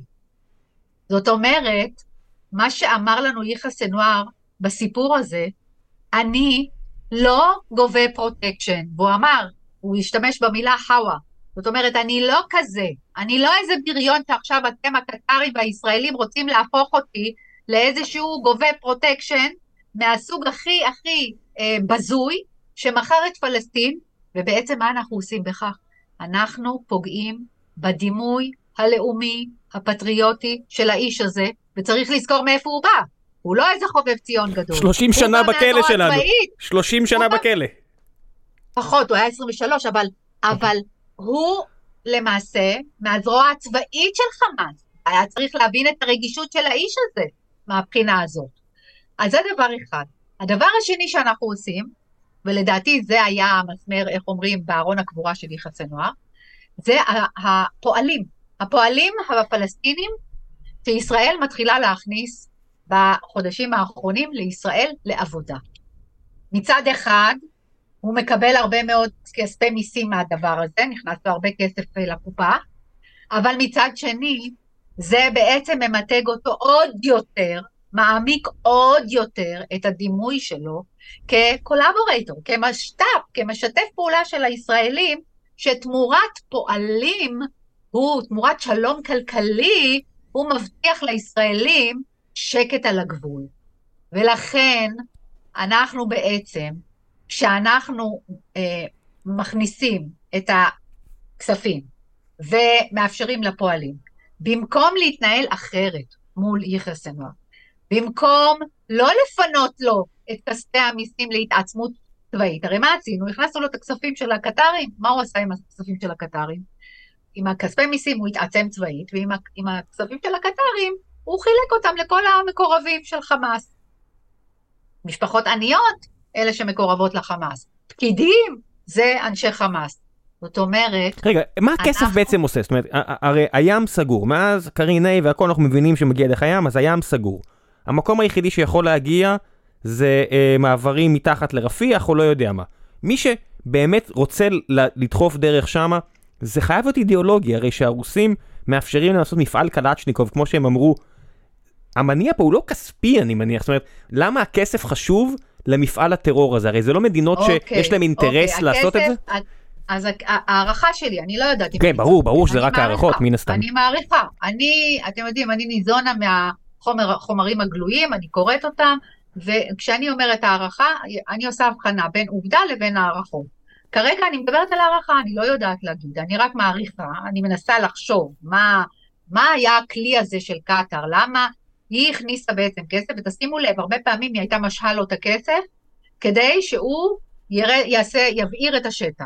זאת אומרת, זה היה כלי, להסלים, להרגיע, להסלים, להרגיע. זאת אומרת, לפעמים היא הייתה מפסיקה לו את הכסף, מתוך רצון לדרדר אותו לאיזושהי פעילות צבאית מול ישראל, כדי שישראל תחסל אותו, והמטרה של, של אה, קטאר זה בעצם לחסל את יחיא סנואר. מהרגע שיחיא סנואר התיישב על שולחן של מצרים והתחיל לבנות מערכות יחסים טובות עם מוחמד דחלן, זה הבהיל את קטאר, שהנה איחוד האמירויות ומצרים הולכת להשתלט על רצועת עזה, זאת אומרת מבחינת השפעה, ולדחוק את קטאר מהזירה הפלסטינית. ולכן יחיא סנואר הפריע להם. הוא היה גורם מפריע עבור הנהגת החוץ, כי מה שהקטרים רוצים זה להמליך את ח'אלד משעל על אש"ף, להפוך את הישויות, זאת שברמאללה וזאת שבעזה, לישויות מוניציפליות, שדואגות לחיי היומיום, ומשעל הוא יהיה ראש אש"ף, הוא יחליט בענייני שלום ומלחמה. אליו יעלו הישראלים לרגל, וסנואר יתעסק עם הביוב של עזה ואבו מאזן, ייתנו לו גם כן איזה כמה תפקידים קיקיוניים של היומיות אה, של... אבו מאזן בן 90 ובונה בית בירדן, אני בטוח שיש לו, לו דברים אחרים בראש. נכון, נכון, אבל אני אומרת, מה הקטרים רוצים? הקטרים רוצים בעצם מפלצת אסלאמית שתכלול את הגדה המערבית ברצועת עזה, להמליך עליה את ח'אלד משעל, ותראו, היא עשתה את זה במצרים עם מורסי, היא עשתה את זה עם רשד אה, אה, אל-רנושי, רשד אל-רנושי בתוניסיה, היא ניסתה לעשות את זה בלוב, היא ניסתה לעשות את זה בתימן, היא ניסתה לעשות את זה בכל המזרח התיכון במהלך האביב הערבי. מ- היא הצליחה בחלק כל מהמקומות, החמש שמנית לא הצליחו, הרי מורסי עלה לשלטון ונזרק על ידי נכון, הצבא. נכון, אה, ואז מה, סליחה? נכון, ואז מה קרה ראם? מה שקרה, אחרי שנפלו להם כל ה... את כל ה... כל ה... משטרי אסלאמיסטים האלה, שלהם, כן. כן, כל השליחים שלהם נפלו, הם פתחו במסע מטורף של האשמת המערב וישראל ואיחוד האמירויות וסעודיה במהפכות נגד לסיכול האביב הערבי. צריך להגיד את האמת שבזמן הזה אל-ג'זירה הופכת להיות מערוץ עם יומרות עיתונאיות אמיתיות. באמת, ערוץ רציני לביב אשפה אה, תעמולני. זאת אומרת, אל-ג'זירה לא תמיד הייתה כמו שהיא היא עכשיו, נכון? אל-ג'זירה, האביב הערבי סימן, אני חושבת, אה, איזשהו קו מבחינת, ה... זה התחיל עוד לפני כן, כן, אה, עוד בתקופה של בן לאדן וכולי, שהם בעצם את הקלטות שלו, הם, אה, הם עבדו גם בשביל אל-קאעידה, אבל, אבל ממש בצורה בוטה מול המשטרים הערביים, זה היה באביב הערבי. עכשיו תראו, כאשר אנחנו מגיעים למונדיאל אה, של קטר, מה, מה, מה, מה זה המופע הזה, המונדיאל הזה?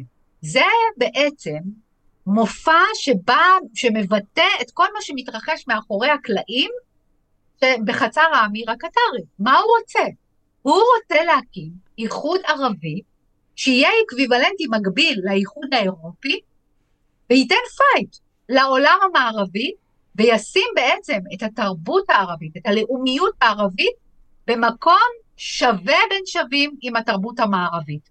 הוא רוצה להיות סוג של ג'מאל עבד אל-נאסר, חדש, בעולם הערבי. במובן, ולקחת את התואר הזה כן, נאסר. במובן של הפן-לאומיות הפן-לאומיות פן הערבית. ערביות, כן. הפן ערביות. ואנחנו, ודרך אגב, הוא מדבר על זה. הוא, אז אפשר מהדהדים אה, את הסיפור הזה אבל- האיחוד אבל יש- הערבי. אבל שתי השכנות שלו, ויודעת, אז איראן היא לא ערבית, אבל היא כן יש לה אספירציה לשליטה על העולם המוסלמי באיזושהי צורה, וערב הסעודית בטח שיש לה אספירציה להוביל מהרבה בחינות, בטח עם מישהו כמו MBS, עם מוחמד בן סלמן, ומצרים בטח שיש לה את השאיפה הזאתי, וטורקיה, האם אימא שיש לה את השאיפה הזאת, ועכשיו גם יש לה שדה גז אינסופי משלה, שמצאה בים השחור. זאת אומרת, איך המדינה הזאת לא מבינה, זאת אומרת, ולי זה נראה מוזר, שהיא לחצה לגז יותר מדי חזק. זאת אומרת, מתישהו אה, עוש- הרעש שהיא עושה גם יקים עליה אויבים. נכון, עכשיו זה מתחיל. עכשיו זה- אני חושבת שהסיפור של השביעי באוקטובר, ש... ושים לב, למה נבחר השביעי לאוקטובר? הערכה, שוב, הערכה שלי. זה לא יום כיפור? שישי, ל... שישי לאוקטובר, זה יום לא, כיפור. שישי, שישי לאוקטובר זה המלחמה, מלחמת יום כיפור. זה 73, יום לפני, כן. אוקיי? יום לפני. הם בעצם, בשישי לאוקטובר, הצבא, על הווילה יוקהר, כן, הצבא הבלתי מנוצח, קוהר, נוצח. זאת אומרת, זה היה המשפט המהדהד שהמלחמה הזאת ייצרה, מלחמת יום כיפור. שהצבא המצרי ניצח, הביס את הצבא הבלתי מנוצח. ובאה חמאס ואמרה, אני אקח את השביעי לאוקטובר ואני אמחק את המיתוס, את ההישג הזה של מצרים, ואני בעצם אגיד שלא צבא, ארגון, ארגון לא מדינתי, הצליח להכריע את הצבא על הדילה יוקהר, ויש לי עכשיו בעצם תאריך משלי. והקטרים לדעתי, אם זה לא עזמי בשארה מאחורה, לך תדע, בעצם אומרים, עושים אצבע משולשת למצרים. ואתה רואה בתעמולה, גם של אל-ערבי, ערוץ אל-ערבי, שעזמי בשארה מנהל אותו, וגם באל-ג'זירה, מהבוקר עד הערב, ומשפיען רשת בשם תמים ברגותי, מהבוקר עד הערב מנאצים, מביישים, אה, אה, מעמתים בעין את הצבא המצרי. איך אתה מעז להישאר על הצד כשהפלסטינים נטבחים? איך אתה סיסי מעביר, אה, אה, אתמול למשל הם העלו בדף הפייסבוק שלו, אותו המשפיען רשת אה, של, שפועל בחסות קטאר, התמים הזה, אז הוא מעלה איזשהו, איזושהי תמונה שבה מצרים שולחת תכריכים, שאין מספיק תכריכים למתים. אז הוא כותב, תכריכים לגברים, זאת אומרת מודה, מודה, מודה חדשה, אופנה חדשה, תכריכים לגברים. ממש מנאצים את מצרים ואת הצבא המצרי. חאלד משעל גם עושה את זה לחיזבאללה, ופשוט אומר לו, מה זה המושרלה הזאת? מה זה ההטרדה הזאת? מה זה עכשיו האסטרטגיה הזאת שאתה רק מטריד אותם, את הצבא הישראלי, במקום להיכנס להתנגשות שתכריע אותם? אנחנו רואים פה בעצם רצון של הקטרים האלה להשתמש בחמאס כדי להדליק פה בעירה אזורית, לא מי, פחות. מה שאת אומרת זה די מנוגד, זאת אומרת לציר המקאו, ההתנגדות של איראן, חיזבאללה, אה, חמאס, ופה את אומרת, תקשיבו, יש פה ציר אחר לגמרי. אה, שהוא מקביל לציר ההוא, כי קטאר ואיראן זה לא בדיוק החברות הכי טובות, אה, משלל סיבות. פה, זה, זה, אני, לא יודעת אם הוא, אני לא יודעת אם זה מקביל, אני חושבת שהם משלימים אחד את השני. אבל שים לב, האיראנים, שר החוץ האיראני אומר, במו פיו, לפני כמה ימים, אם ישראל לא תתקוף את איראן, את הצבא של איראן ואת אזרחיה, אנחנו לא ניכנס להתנגשות אה, עם, ה, עם ישראל, אוקיי? הוא אומר את זה. אבל אז כמה ימים אחרי זה, החות'ים משגרים טילים וכטב"מים לכיוון הכללי של... זה משהו אחר, זה לא הוא, זה לא הצבא. אני מדברת על צבא איראני. זאת אומרת, שהתייצב צבא של איראן מול ישראל, אוקיי? אנחנו יודעים, יש להם פה. כן? בגבול שלנו יש צבא, יש משמרות מהפכה. וכנ"ל בעיראק. אבל זה לא, החות'ים יכולים לשלוח, זה בסדר, אז יודעים שזה הפרוקסי שלי, אבל זה לא... זה הלצאת לא ידי חובה שלהם? זאת אומרת, זה הגרסה שלהם על לצאת ידי חובה, כמו הטילי נ"ט של החיזבאללה? בדיוק. אני, להערכתי, האיראנים לא רוצים לבזבז, אבל זאת הערכה, אני לא בטוחה שאני צודקת. אני אומרת, אני מנסה להיכנס רגע לראש שלהם, אני חושבת שלא חיזבאללה ולא איראן בעת הזאת, במיוחד כשהאמריקאים יושבים להם פה על הזנב, לא רוצים לבזבז את התחמושת שלהם, הכבדה, כן, של טילי, הטילים ארוכי הטווח, בשביל הפלסטינים. צריך גם להגיד את האמת שהאיום האמריקאי היה, של בלינגן היה ממש ישיר וכואב, זאת אומרת הוא אמר אם איראן תתערב אנחנו נפגע במתקני הנפט שלהם במפרץ הפרסי. הכלכלה האיראנית תלויה לחלוטין באלו. זה, זה, זה בעצם, האמריקאים יצרו פה איזושהי משוואה שהיא כמעט בלתי אפשרית, פשוט בין לבין גם עכשיו ספינות קרב סיניות באות, ובין לבין פוטין מזכיר לאמריקאים שהם בטווח של הטילים שלו עכשיו. זאת אומרת, איכשהו מהון להון, זה מתפתח למיני מלחמת עולם, או איום למלחמת עולם, ואני לא בטוח, זאת אומרת, אני מסתכל על קטאר, ו- ואני באמת אומר, באיזה שלב, זאת אומרת, מדינה כלשהי עם ישראל או אחרת, פשוט תתחיל להתנקש שם באנשים. אני חושבת שקטאר היא מדינה מאוד מסוכנת, כי זה לא מעניין אותם שתפרוץ פה מלחמת עולם. זה ממש לא מעניין אותם, משום ש... אה, שתפרוץ מלחמת עולם, מי, מי, מי יעשה לקטאר מה? לא, מי שישלם זה האיראנים, ואם תמחא כפיים בסתר. אני לא יודע. מי שישלם זה בסוף האיראנים, מי שישלם זה חיזבאללה. אוקיי? הם אלה שישלמו. השאלה אם לא ימכרו אותם אה, כאיזושהי עסקה. השאלה אם, אתה יודע, בסוף זה איזשהו שבט ששולט שם, אם לא יהיה איזושהי עסקה שימכרו אותם בתמורה למשהו, את יודעת.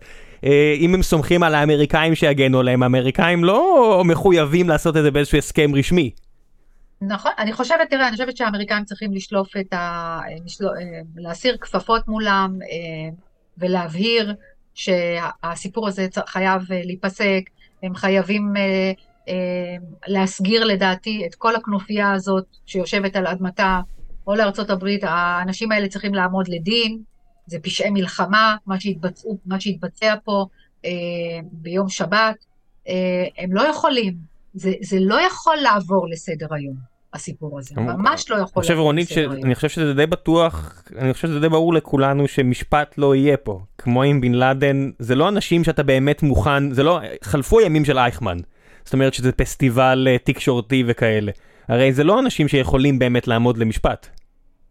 אה, למה הם לא יכולים לעמוד למשפט? כי אני לא חושב שיש אינטרס לאף אחד להאמין אותם למשפט, זאת אומרת, אה, כמו שלא היה לא, אינטרס... לא, אבל אני חושבת, ראם, אני חושבת שהיום אתה כבר במקום אחר, כי גם האמריקאים, גם הבריטים, גם הצרפתים, גם הגרמנים, מתחילים להבין, זה מתחיל לחלחל, שחמאס וחיזבאללה זה לא איזה תנועות קיקיוניות, אלא הן תנועות שעלולות להבעיר מלחמה אזורית ואפילו עולמית. זאת אומרת, מה שעד עכשיו התייחסו אליהם, אוקיי, אז קצת, יש טילים, יש רקטות, ולישראל יש את הכיפת ברזל, אז זה בסדר, הם מסתדרים. לא, הת, הת, המעשה טבח והפריסה הצבאית של ישראל בימים הראשונים הייתה, אה, הבהילה, לדעתי, העולם המערבי, שבעלת בריתם, שהיא נתפסת ככל כך חזקה, זה הבהיל גם את אלה שחתמו איתנו על הסכמי נורמליזציה. מה הם יגידו על המדינה הזו? האם זאת באמת מדינה חזקה, או כמו שאומר ח'אלד משעל לאחרונה, מדינה מנייר? הנה, זאת המדינה שאיתה חתמתם על הסכמי נורמליזציה. ואם אנחנו לא נתעשת, אנחנו, ישראל, לא נתעשת, לא נעמוד עם הרגליים האחוריות ונגיד לעולם שזאת הזדמנות היסטורית להקים פה קואליציה בינלאומית שתטפל בשני הארגונים האלה ותפרק אותם מנשקם אחת ולתמיד, אז אנחנו נעמוד שוב ושוב במקומות מאוד בעייתיים שעלולים להצית מלחמה עולמית, לא פחות. ואנשים, נדמה להם, תמיד כשדיברתי על הדברים אמרו לי, מה את מדברת, מה את מקשקשת, איזה מלחמה אזורית, איזה מלחמה עולמית? זה, זה ארגונים שאפשר לגמור אותם בדקה. נו נו, נו נו, כמה שנים אנחנו מנסים לגמור אותם?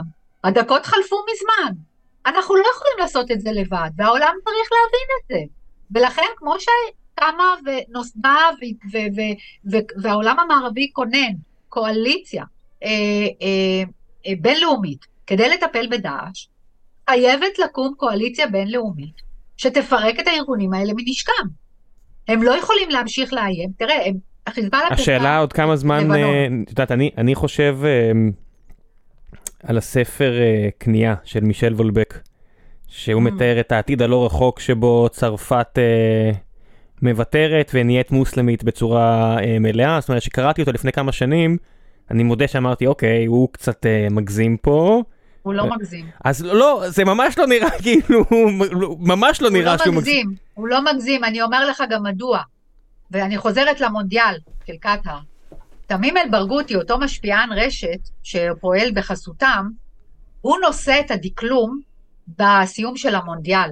הוא נושא דקלום, זה קסידה בערבית מאוד מאוד uh, מקודדת היטב, אבל עם מסר מאוד ברור לעולם המערבי, שאנחנו, אנחנו uh, כמו סיזיפוס, זה שבעצם, uh, איך אומרים, אה, דוחק את האבן במעלה ההר. דוחק את הסלע כן. למעלה ושוב ושוב ושוב, והוא אומר למה אנחנו באים לשחק שוב ושוב במשחק, שבעצם הוא אומר, המשחקי כדורגל האלה הם שעתיים שיש שוויון בין העולם המערבי, בין כל השחקנים. יש שוויון, אבל השוויון הזה לא מתקיים בחוץ, מחוץ למגרש הכדורגל. ולשם הם מכוונים, להשגת איזושהי, איזשהו, איזושהי אמירה ומעשה שתגיד לעולם המערבי, התבלבלתם, יש לנו אומה ערבית מוסלמית עם הרבה מאוד אה, אה, כוח אדם, יש לנו תרבות עשירה לא פחות משלכם, תפסיקו להיות יהירים, אל תתנשאו עלינו, ובשורה אה, אה, התחתונה, אנחנו בסוף בסוף נשתלט. תשמעי, כל מה ש... ו... אם, את רק עוצמת את העיניים ולא רואה שנאת להט"בים ומיזוגניה אה, ושלל רעות חולות אחרות, אז הציבור המרקסיסטי בעולם יכול להגיד, בטח, שוויון זה טוב. והם בוחרים לעשות את זה, זאת אומרת, אני יכול לספר לך על שיחה שהייתה לי עם מנהל קרן של אחת מהמדינות המדוברות שדיברנו עליהן עכשיו, מן הסתם אני לא אציין מי. מנהל קרן מהגדולות בעולם. ו... ושאלתי אותו, תגיד, אתה מהאדם הערבי, איך אתה חי בשלום עם העובדה שהבוסים שלך עושים דברים שהם מטורפים uh, מוסרית עבורך? אתה בן אדם הערבי עם מדינה סופר מוסר... מוסרית מוסרנית אפילו. הוא אמר לי, תקשיב, הם מדברים אנטי להט"ב, אני עולה ליאכטה והם כולם מתנשקים שם אחד עם השני. הם אומרים אנטי נשים, אבל נתנו לי להביא הרבה נשים לצוות שלי. הם עושים אחד בפה, אחד בלב. אמרתי לו, אוקיי, אבל יש עיתונאים שחוטים פה, יש עיתונאים שחוטים שם, אתה יודע, הוא אומר, כן, זה כן. אי אפשר להגיד מה, ש... מה שרוצים. וזה ממש הזכיר לי בשיחה אה, את מה שהיה עם פוטין. שבמשך שנים פוטין שיחד את כל הצמרת הגרמנית, ו- ואנשים כמו בנימין נתניהו מצטלמים עם, לוחצים יד לפוטין כאילו זה מנהיג לגיטימי, ורק ברגע שהוא חצה את הגבול הלא נתפס הזה, של מלחמה של מאות אלפי מתים, פתאום נזכרו שהבן אדם פסיכופת. ו- אבל זה לא שלפני כן הוא לא הרעיל אנשים עם אורניום, כאילו הוא איזה רע בג'יימס נכון, בונד ברחבי נכון. אירופה. זה אותו סיפור. נכון, זה אותו סיפור. תראה, קטאר למשל באביב הערבי, מה שהדהים אותי זה איך הצעירים האלה נופלים ברשת הרי בסוף היא ממליכה עליכם משטרים אסלאמיסטיים שיקחו אתכם אחורנית הרבה יותר מהמשטרים שקדמו להם, מבחינת האסלאם הקיצוני. זאת אומרת, היא תחזיר אתכם לתקופת האבן, לתקופה חשוכה, רחוקה מהאסלאם שאתם, הוואסרטי כביכול, שהיא מנסה לשווק אותו. הרי איך שהוא עלה לשלטון, מורסי סגר להם את בית האופרה. עשה הרבה מאוד מעשים. מילת נשים, אני, אני חייב שתגידי את הדבר הזה שקראתי אצלך ולא ידעתי את זה. במצרים זה 80-90 אחוז מהאנשים שנולדו ב-1950, כמו אימא שלי, לא יודע מה, עברו מילה. נכון, מילת נשים. גם בקרב, דרך אגב, גם בקרב אה, אה, משפחות משכילות. 80-90 אה, אחוז, זה כמעט כן. כולם. זה כמעט כולם. כן, נוואל סעדאווי, נוואל סעדאווי, אקטיביסטית מצריה שהלכה לעולמה גם לפני כמה שנים, היא יצאה בהתקוממות של האביב הערבי, היא יצאה ממש חוצץ. היא זאת שהייתה, היא פסיכיאטרית במקצועה, והיו מגיעים אליה ילדות, נערות, שעברו את המילת נשים ללא הרדמה, עם פגיעה באיברי ה... אה, באיברים, ב, ב, ב, באיברים של השופכן, אה, כל מערכת היכולת לתת אה, שתן, דברים איומים ונוראים. כל הנושא של אורגזמה, כל הנושא של קיום יחסי מין ולהרגיש עונג. ביטול מוחלט של נשיות, בוט... ביטול מוחלט של נשיות, לגמרי, אבל לא רק. כלפי חוץ, לא רק לכסות אותם בבד כמו שעושים במדינות המוסלמיות, לא, אלא גם, לא, גם לא. בבית, גם בפנים. כן, כן, וגם, והיא יצאה נגד התופעה הזאת ופיטרו אותה מהאוניברסיטה כתוצאה מהסיפור הזה.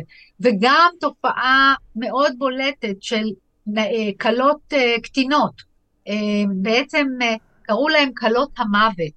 למה כלות המוות? זאת הייתה תופעה בתימן שממש האקטיביסטים והאקטיביסטיות יצאו נגדה, גם באביב הערבי, שבה אה, הילדות הקטנות האלה, בנות שמונה, מסיעים אותם לכל מיני שייחים סעודים, בני 60 ו-70, וכאשר מגיע, הוא מגיע לקיים איתה יחסי מין, הוא פוגע בה בצורה כל כך אכזרית, שהיא מוצאת את מותה, היא מדממת למוות ומתה. והאירועים האלה והסיפורים האלה היו איומים ונוראים. אני נחשפתי, היה לי קשר עם חלק מהאקטיביסטים האלה, דרך הצ'אט בפייסבוק. ובהתחלה נורא פחדתי שאם הם יזהו אותי מישראל, הם לא ישתפו איתי פעולה. והאמת היא שדווקא אלה שאין לנו איתם הסכמי שלום, עם מדינות שאין לנו איתם הסכמי שלום, דווקא הם שיתפו איתי פעולה, והסכימו לתת לי, אישרו לי להשתמש בחומרים שלהם בספר וגם בתמונות שהם העלו בדפי הפייסבוק שלהם, ודווקא מצרים, שאיתה יש לנו הסכם שלום, שם הם העבירו אותי את שבעת מדרי הגיהנום, האקטיביסטים שם, עד שהם הסכימו לתת לי, לאשר לי להשתמש ב, בחלק מהתמונות. זה קצת מדהים העובדה הזאת שמצרים, מדינה שיש לנו הסכם שלום, ש... הייתי מגיע הרבה לסיני, אני מאוד אהבתי את סיני עד uh, לפני, לא יודע מה, כמה שנים, ובאחד הביקורים שאמרתי, טוב, בוא נצפין עוד. בוא נמשיך קצת לטייל, ובא אליי אחד הבדואים שם, שהוא בכלל מרהט, ואני בחור באר שבעי במקור, זה מצחיק שנולדנו אחד ליד השני, שתי עולמות שונים, והוא בא אליי, אומר לי, תקשיב, החבר'ה פה עוקבים אחריך, אני לא יודע אם אתה מבין את זה, אתם ישראלים קצת תמימים, אל תעלה לשם, זה לא בטוח עבורכם. וזה היה כזאת מקלחת קרה קפואה של ההבנה הזו שזה לא, נכון, זה לא. מקום טוב עבורנו, בשום צורה. לא, אני חושבת ש... אני חושבת שהתפיסה הישראלית של לעשות שלום, הסכמי שלום עם המנהיגים ולהשאיר את העמים מחוץ לטווח, היא לא נכונה. והיא תתנפץ לנו, והיא מתנפצת לנו גם בימים אלה. אנחנו רואים מה קורה במצרים, אנחנו רואים מה קורה בכל מדינות ערב בירדן. שחתומות איתנו כן, על ב- הסכמי שלום. ולכן, אני אומרת, החוכמה הגדולה של ישראל היא לפתור את הבעיה הפלסטינית. once תיפתר הבעיה הפלסטינית, אפשר יהיה להגיע גם אל העמים הערביים. מול מי אפשר לפתור את הבעיה יותר- הפלסטינית? תראה, היום אנחנו תם פרק. לא, תם זה, פרק. זה, הייתי עושה את השיחה הזאת בראשון באוקטובר 2023, זה בטוח שיחה אחרת מאשר ה-22 אחרת באוקטובר. לחלוטין, אחרת לחלוטין. תראה, אני הייתי בין אלה שבאמת הדהדה את השיח של שתי מדינות לשני עמים. אה, כן יש, טענתי שכן יש פרטנר בצד השני, רק אנחנו לא מספיק מחזקים אותו, לא מספיק אה, אה, תומכים בו, לא מספיק מציידים אותו בהישגים, שיגידו לבני עמו, הנה הדרך המדינית היא הדרך הנותנת, ולא דרך המאבק המזוין.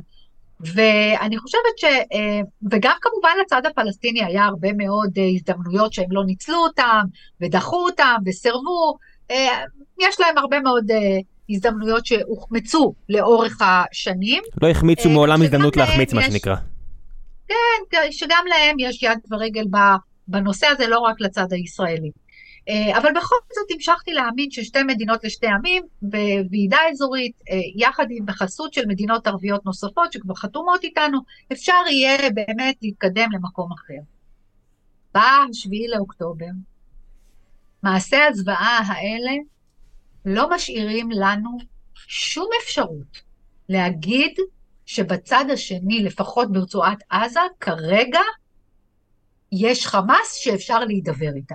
אין חמאס שאפשר להידבר איתה, גם לא יחיא סנוואר, שנתתי לו קרדיט, בשנים שנתתי לו קרדיט, כי האמנתי שבאמת הוא עושה צעדים חשובים, שאנחנו לדעתי לא מספיק התחברנו אליהם, ולהפך, קברנו אותו מבחינת הדימוי הלאומי הפטריוטי שלו, ודחקנו אותו יותר ויותר למקום. תראה, יחיא סנוואר, בבחירות האחרונות, שהיו הבחירות הפנימיות בחמאס, הוא כמעט הפסיד.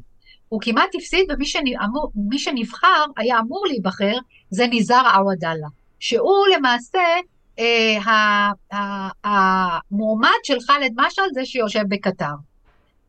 אבל גדודי אל-קסאם נעמדו עם הרגליים האחוריות, והחליטו לתת לו עוד סיבוב של אה, הצבעה, והעבירו. מי מצביע בדבר הזה?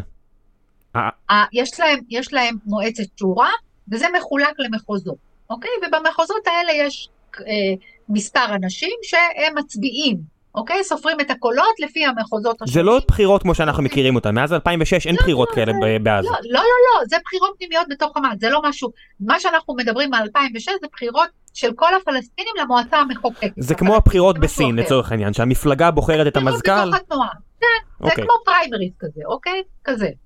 עכשיו, בעצם אחרי שהוא, בעצם הם מוציאים לו סוג של אה, כרטיס צהוב, תיזהר לך, ולאט לאט אנחנו גם רואים שהם מקנטרים אותו.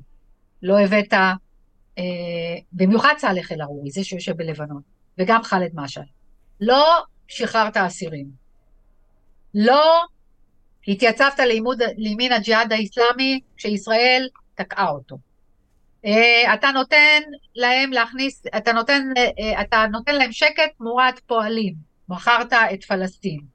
ועוד ועוד כל מיני אה, אה, מסרים מאוד בעייתיים מבחינת יחיא סנואר, וכשסאלח אל-ערורי גם לובש את המדים באוגוסט 2023 על אדמת לבנון, לדעתי זה היה מסר יותר מאשר לישראל, לסנואר.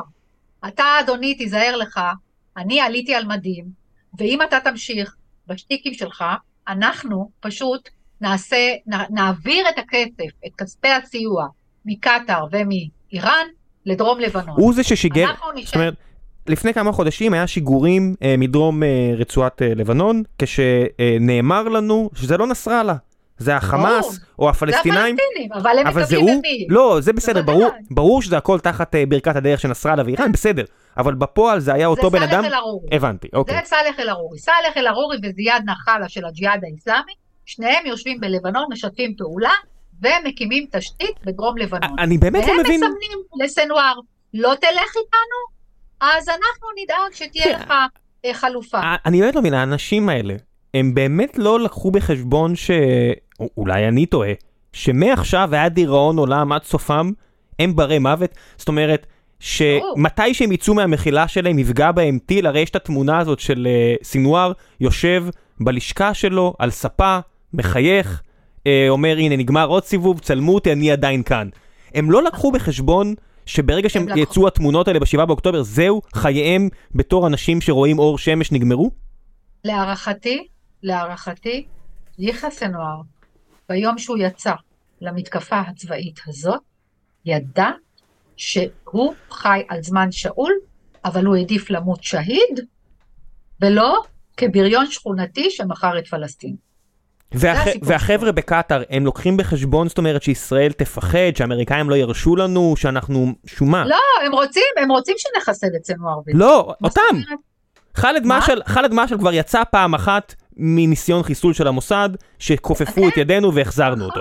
אה, הם בונים על זה, הם לא לקחו בחשבון בו- שזה כאילו לא. פעולה שיותר, כמו כמו אחרי מינכן, זאת אומרת שלא יהיה מי ש... לא, לדעתי לא. ה- לדעתי הקטרי הזה, האמיר הקטרי אמר, אנחנו בעצם נחסל את ההנהגה, ואתם תראו, הם יעלו אלינו לרגל ויגידו, אוקיי, תכניסו את ההנהגה יותר שפויה לרצועת עזה. זאת אומרת, הם, הם לא הם, הם, לשלוט. הם, הקטרים הקריבו את הפיונים האלה מבחינתם, והפיונים התנהגו כמו פיונים ופשוט לקחו שני צעדים קדימה לשו, ל, ל, לאמצע הזירה? כן. אני, זו הערכה שלי. ושים לב, למי הולכים עכשיו כדי לשחרר את החטופים? לקטר! קטר מצלמת שם, גל הירש כאילו הבנת? עשה משהו. אבל ש... כן, שגל הירש מסרב. לדבר עם קטר, התקשורת שלנו מבקרת למה אתה לא מדבר עם קטר. כשרוצים לסגור את אל-ג'זירה פה בישראל, התקשורת שלנו אומרת איך אתם מעזים לסגור את הערוץ תקשורת החשוב הזה. שלא, שלא, איך, איך ניתפס בקרב העולם הנאור שנותן להם אה, לערוץ תקשורת הזה לפעול בצורה חופשית? הרי מה, אנחנו לא דמוקרטיה? לא נאפשר להם לפעול פה? תקשיב, הערוץ הזה עושה דברים חמורים מאוד. אה, אין- אה, אני חושבת שלישראלים אין שמץ של מושג, כי לא כולם נמצאים בתוך הרשת שלהם. שהם הביאו לפה איזה פליט, הם הביאו איזה פליט שהלך לבית שלו ואמר אני אחזור לפה. והם משדרים, הם הפיקו את, התוכ, את התוכן הזה, אתה אומר, תראי מה אתם, אתם לא מבינים, אפ, אפילו יותר גרוע מזה, יש שם דברים איומים ונוראים של קריאה לחיסול ישראל, דברים איומים שמשודרים שם, אבל זה, אני אוספת, אה, למשל יש להם את אל-ג'זירה במצרים, איך הוא עוד לא סגר להם את אל-ג'זירה במצרים, אני לא מבינה, אני לא מצליחה להבין את, אה, את, את סיסי, לא ברור לי. מתחת לאף שלו, הם מסיתים נגדו. זה לא אמיתי מה שהם עושים בתוך ה... וזה לא שהם לא הצליחו לחסל פעם כבר אה, גנרל אה, מצ- מצרי, כן? זה לא, זה פשוט לא יאומן. עכשיו תראה, מה שאני חוששת מאוד, זה שאם ישראל, עכשיו הממשלה בישראל, שנמצאת עכשיו בקטע של, אה, של מלחמה, אני חושבת שהיא חייבת שחלק מה, ממי שעכשיו יצטרף לממשלה הזאת, איזנקוט, אה, גנץ, צריכים לשאול את עצמם מה הולך להיות שם ביום שאחרי. הרי אנחנו לא רוצים סומליה.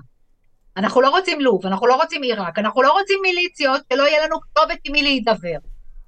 אז אנחנו צריכים לשאול את עצמנו, האם באמת אנחנו מסוגלים ללכת עד הסוף ולמוטט את חמאס, שהיא לא יישאר לה זכר? האם זאת משימה שאנחנו יכולים לבצע אותה? ואחרי שביצענו אותה, מי שולט שם? מי שולט שם? ערב הסעודית זה, זה זה פרטנר? טוב? מה? ערב הסעודית זה פרטנר טוב ב- לדעת, לדעתך? למה, לשלוט שם? כן. מה פתאום, ערב הסעודית לא תרצה בכלל להכניס את היד שלה ואת הרגל שלה לשם. גם המצרים לא רוצים.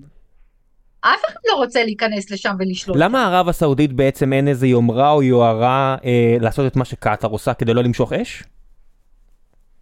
תראה, הסעודים, אני לא מומחית לסעודיה, אבל... אני בטח שלא, אה, בגלל זה אני שואל. לא, אני לא מומחית לסעודיה, אז אני לא רוצה לומר דברים שאני לא בקיאה בסדר גמור. בסדר גמור. אבל, אני חושבת ש... תראה, בין סעודיה לבין קטאר יש דם רע. דם רע מאוד. בוודאי. ואני חושבת שעכשיו הסעודים, איך אומרים, משפשפים את הידיים טוב טוב, שהנה סוף סוף אתם מבינים מי זאת קטאר. אתם מתחילים בעולם המערבי להבין מי זאת קטאר.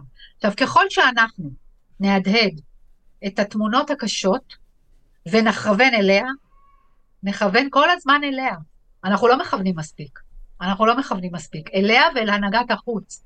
הסיפור הזה לא היה יוצא אה, מיחיא סנוואר לבדו, ממש לא. בואי נעשה, ממש. אה, רונית, בואי נעשה קצת שאלות מן הקהל, כי לקחתי את כל הזמן לעצמי, כי היה לי מעניין מדי, אבל אני חייב קצת, אם יש לך אה, לענות טיפה על אוקיי. שאלות, לא נעשה הרבה, כי באמת דיברנו כבר לא, לא מעט. אה, אליעד מרקוביץ' אה, שואל לגבי אה, אמירתו של שלומי אלדר בפודקאסט המעולה של נדב פרי, אני מוסיף את המילה מעולה, באמת פודקאסט מעולה של נדב פרי, שהוא אומר, ושלומי דיבר שם מאוד מאוד יפה ומעניין על עזה, הוא אומר שלדעתו ערפאת היה נוכל גנב ומטומטם. אז שואלים לגבי דעתך, כמי שבכל זאת חקרה את האיש הזה לא מעט. טוב, אני, תראו, אה, אחד הדברים שכחוקר אקדמיה, אנחנו לא משתמשים אף פעם בביטויים האלה. בוודאי, בוודאי, בוודאי, אותם- כן. אנחנו משאירים אותם תמיד לאנשים אחרים. כן. אנחנו, כשהולכים לחקור, כשאני הלכתי לחקור את ערפאת, אז עשיתי את הדבר הבא, לקחתי את כל הנאומים שלו, אה, ב, אה, מול הזירה. בתוך הזירה הפלסטינית, מול בני עמו, לקחתי את הנאומים שלו בזירה הערבית, האסלאמית, ולקחתי את הנאומים שלו ואת הרעיונות כמובן מול הזירה הבינלאומית, המערבית. והתחלתי לחקור. תחילה היה, התזה שלי, הנחת היסוד הייתה שערפאת משתמש בסמלים הדתיים כדי להסית בתף את העם הפלסטיני למאבק מזוין נגד ישראל. זאת הייתה התזה. ולקחתי את כל הסמלים, ג'יהאד, ירושלים, פלסטין ארץ קודש, שמות קדושים, מורשת הקרב הצבאית, והתחלתי לחקור את זה. זאת הייתה השערת המחקר. ואז כשהגעתי ל-93, הסכמי אוסלו, וקצת אחרי, התחלתי לראות שבעצם אנחנו רואים שינוי באופן שבו הוא משתמש בסמלים הדתיים. לא לצורכי הסתה בתף, אלא דווקא לצורכי הסתה בטית, אל המאבק המדיני. ואתם מוזמנים לקרוא את הספר, ושם באמת אני מתארת את, ה, את ההבדל הזה בין הלפני אוסלו ואחרי אוסלו. ואחד הדברים ש, אה, שאפשר לומר על ערפאת, זה שהוא היה דמות רבת גוונים. זאת אומרת, זה לא דמות דיכוטומית, שאנחנו יכולים לומר, הוא אה, היה טרוריסט, סימן קריאה, נקודה, סוף. לא, היו לו גם גוונים, והיו לו גם הרבה מאוד צדדים, שאני חושבת שהיה מאוד חשוב להכיר אותם למנהיגים הישראלים, בבואם לשאת ולתת איתו. כל הנושא של הביוגרפיה האישית שלו, כילד אה, שבעצם אה, אמו, התייתם מאמו בגיל ארבע, הושלך על ידי אביו לגדול אצל הדוד בירושלים, באמת בתקופה הכי משמעותית לילד, בין, בין, בין, בין, מגיל ארבע עד גיל אה, שמונה. אה, ילד שחווה אה, חוויות נטישה ובגידה של האבא כלפיו, כשהוא זורק אותו בעצם לגדול אצל הדוד, אה, חוויות אה, של תקיפות מיניות שהוא חווה בילדותו אה, על ידי מורה בבית הספר, והצורך שלו הכמעט, הייתי קוראת לזה טרגי, אובססיבי, לזכות באהבה מצד הסביבה, שבמקרה שלו זה בני עמו, הפלסטינים, הייתה טוטאלית. ואנחנו היינו צריכים להכיר את, ה, את הדמות הזאת, כמה הוא זקוק למגע אישי. ואני אומרת מגע, גם מגע פיזי. זאת אומרת, הצורך לחבק אותו ולא לדחות אותו. אה, רבין הבין את זה. מכל מנהיגים הישראלים, רבין הכי הבין את זה. ובגלל שרבין הבין את זה, היה לערפאת חיבור מאוד טוב לרבין, ליצחק רבין. ותזכרו, רבין היה זה שב-87 אמר, אנחנו נשבור לכם את העצמות באינתיפאדה הראשונה. וכשיאסר ערפאת עושה איתו את הסכם השלום, אז הוא, את הסכמי אוסלו, לא אקרא לזה הסכמי שלום, את הסכם אוסלו, הוא קורא להסכם סלאם א-שג'ען, הסל, השלום של האמיצים. יאסר ערפאת קורא לזה כך. משום שבעצם הוא היה המנהיג הערבי שעמד בשורה אחת, בשורה אחת עם, עם אה, אה, יצחק רבין, הצליח לחתום איתו על הסכם, זה שבעצם ריסק ב-67, הביס, את, עשה את הנכסה. של, 30 הכי, שנה, הכי... כן, 30 שנה לפני כן, שערפאת הוא טרוריסט קטן על הגבול הצפוני שלנו שמקבל תמיכה מהמדינות האלה, רבין הוא אחד הגנרלים הכי נערצים ומוצלחים שיש לצבא הישראלי הבלתי ו... מנוצח. כן, ו- ובעצם, מה אומר ערפאת? הוא היה בן דחוי בקרב העמים הערבים, בקרב המנהיגים הערבים, הם לא סבלו אותו, הם זרקו אותו מירדן, הם זרקו אותו מלבנון, זאת אומרת, בכל מקום המנהיגים הסורים לא סבלו אותו, אף אחד לא סבל אותו, כל מקום שהוא בא לא רצו, לא רצו בו. ו, והעובדה שהנה אני, הבן הדחוי שלכם, עומד בשורה אחת עם זה שהביס אתכם, ואני עומד לידו ועושה איתו שלום, וזה שהמיתוס של המיתוס הציוני, המיתוס של הפלמ"ח, האיש שבאמת יש מאחוריו הרבה מאוד אה, אתוס, אני עומד שווה בין שווה. זה הביא את ערפאת למקום מאוד מאוד מיוחד וטוב, ביכולת שלו בעצם להגיע עם רבין, תראו, הוא עשה לרבין הרבה מאוד אה, ויתורים משמעותיים. בעצם הוא לא דיבר על ירושלים, הוא לא קיבל פליטים, הוא לא, קיבל, הוא לא, לא דיברו על גבולות, לא דיברו על מדינה פלסטינית, לא קיבלו, הוא לא קיבל כלום בעצם.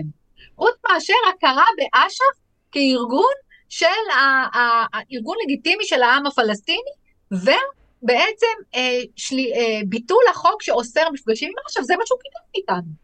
הוא לא באמת קיבל משהו רציני, רק אחר כך אנחנו רואים את ההסכמים היותר אה, שמפנים לו כבר ערים וכולי וכולי. ו, וכשרבין... וזה באמת ההסכמים שרבין לא סבל אותם, זאת אומרת, אנשים עושים קצת שכתוב היסטוריה, אבל בחודשים האלה שלפני אה, רצחו של רבין, הוא מסתובב עם בטן מאוד מלאה על ההסכמים הנוספים. תראה, רבין, אחד הדברים, רבין הבין בוועידת מדריד, כשהפלסטינים נכנסים לתוך המשלחת, נכללים בתוך המשלחת הירדנית, ולא רצו לתת לערפאת דריסת רגל בוועידת מדריד, נתנו לפייסל חוסייני, לעבד שפי, לחנן אשראוי, הם הגיעו בעצם במסגרת המשלחת הירדנית. ו, ומה קרה? מה שקרה זה שכל פעם הם יצאו החוצה להתקשר לערפאת ולקבל ממנו אישור לדברים שבעצם אה, נעשים בוועידת מדריד. ואז לרבין נפל האסימון, והוא אמר, וואלה, תקשיבו, צריך לדבר עם מי שמאחורי המסכה. אי אפשר לדבר עם הנהגת הפנים, אנחנו חייבים לדבר עם הנהגת החוץ, במידה רבה מאוד, רבין הציל את ערפאת מתהום הנשייה. משום שערפאת, תזכרו, סולק ב-82 מלבנון לתוניסיה, שרגע, זה אחרי שבשנות ה-70 אה, מלך ירדן רוצח 3,000 פלסטינאים וזורק אותו קיבינימט, ואז כן, טוניסיה, ואז לבנון, ואז טוניסיה. כן, וברגע שהוא מגיע לטוניסיה, תזכרו, השנים האלה הם שנים שבעצם הנהגת החוץ של אש"ף, הנהנתנית, יושבת בבתי מלון, לא באמת אכפת לה המאבק המזוין, והצעירים ב-87 שעושים את האינתיפאדה, אומרים לערפאת, מוציאים לאש"ף חו"ל בעצם כרטיס אדום ואומרים לו, אתה התבלבלת, אתה יושב שם, אבל אנחנו סובלים פה, ואנחנו עושים את האינתיפאדה הזאת, ואתה חייב להתעשת ולהתחיל לנהל פה את העניינים מול הישראלים, אחרת אנחנו אה, נעביר בעצם את מרכז הכובד אלינו. ערפאת נבהל מזה מאוד. הוא לא יזם את האינתיפאדה הראשונה, היא, היא, היא, היא, היא קמה לו מלמטה, היא באה מעל ראשו. אינתיפאדה, כן, מלחמה עממית. התנערות, הם בעצם אה, ביקשו להתנער ולהגיד, לנער אותו, בעצם לנער את האבק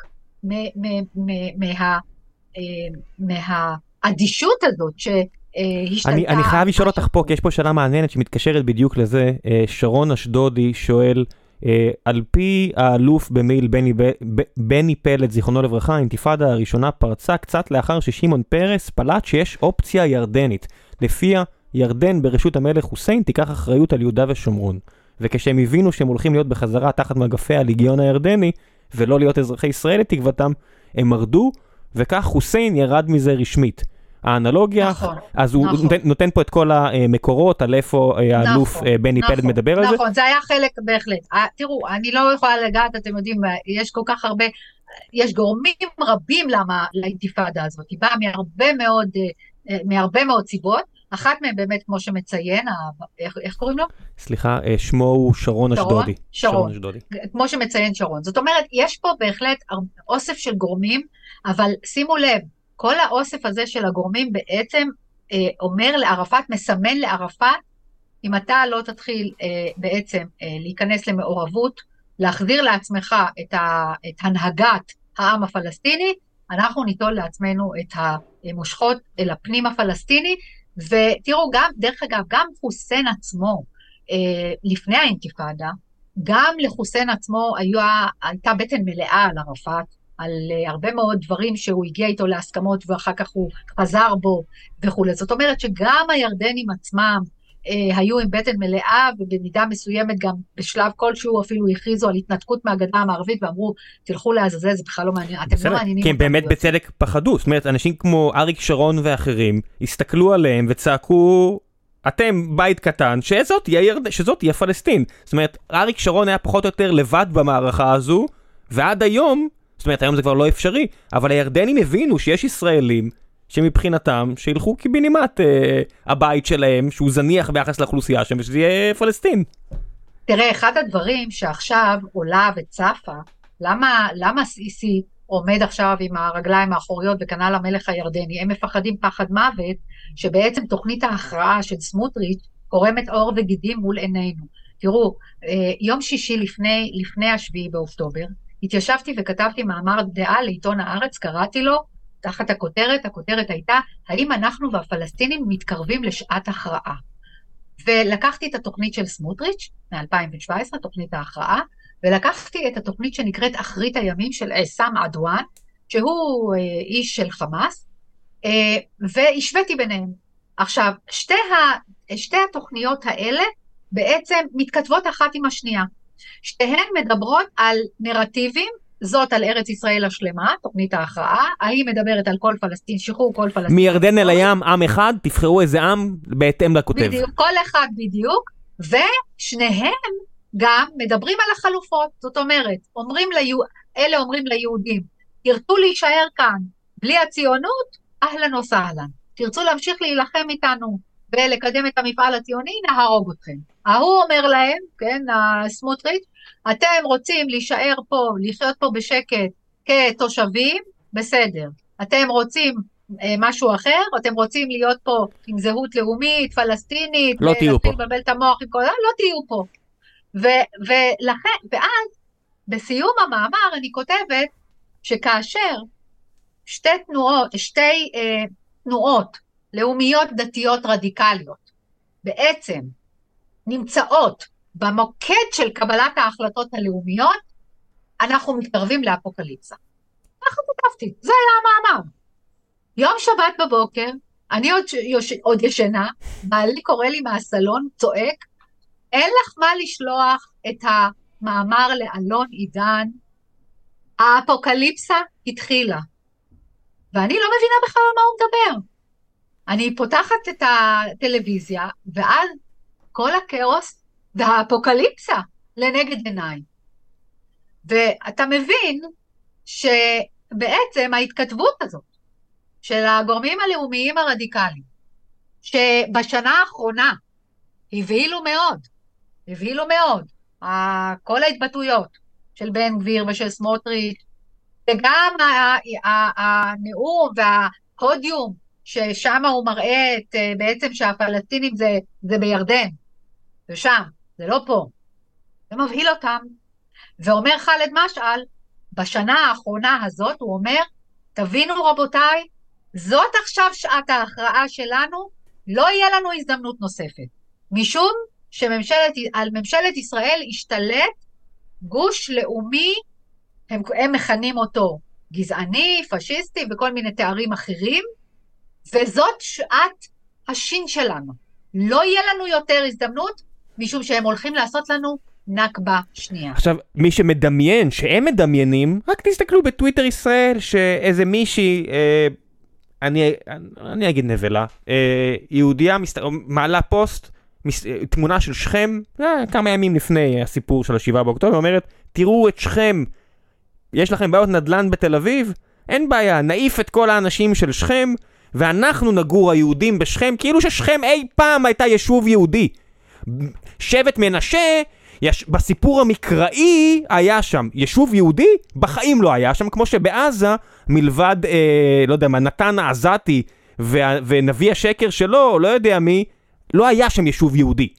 אבל הנה הפנטזיה המשיחית הזו על מיד נחזור להתיישב בעזה. אה, למה? ככה, מה זה למה? ככה. תראה, אני חושבת שגם הסיפורים של בית המקדש, הזבחים שהם ראו, אלה שעולים עם הקורבנות, זה הבהיל אותם, אמיתי לגמרי. זה הבהיל אותם. עכשיו, זה גם שיחק לידיהם. עכשיו, כשאתה מסתכל היום מה קורה, אני מסתכלת עכשיו מה קורה בעזה. זה חלומו הרטוב של סמוטריץ'. בוודאי. אני, אני אמרתי פה אלף פעם, בפודקאסט הזה, בפרק מספר 700 ומשהו, אני אמרתי על איילת שקד שתמיד אה, היה לנו את הריבים הפוליטיים, לא, לא, אין סוף, עבדנו ביחד שנתיים, ותמיד הייתי שואל אותה, לפני שהיא חזרה לפוליטיקה, ב-2010, 2011, מה התוכנית על? בטח לא זוכרת את זה, בטח גם תכחיש שהיא אמרה לי את זה, לא אכפת לי.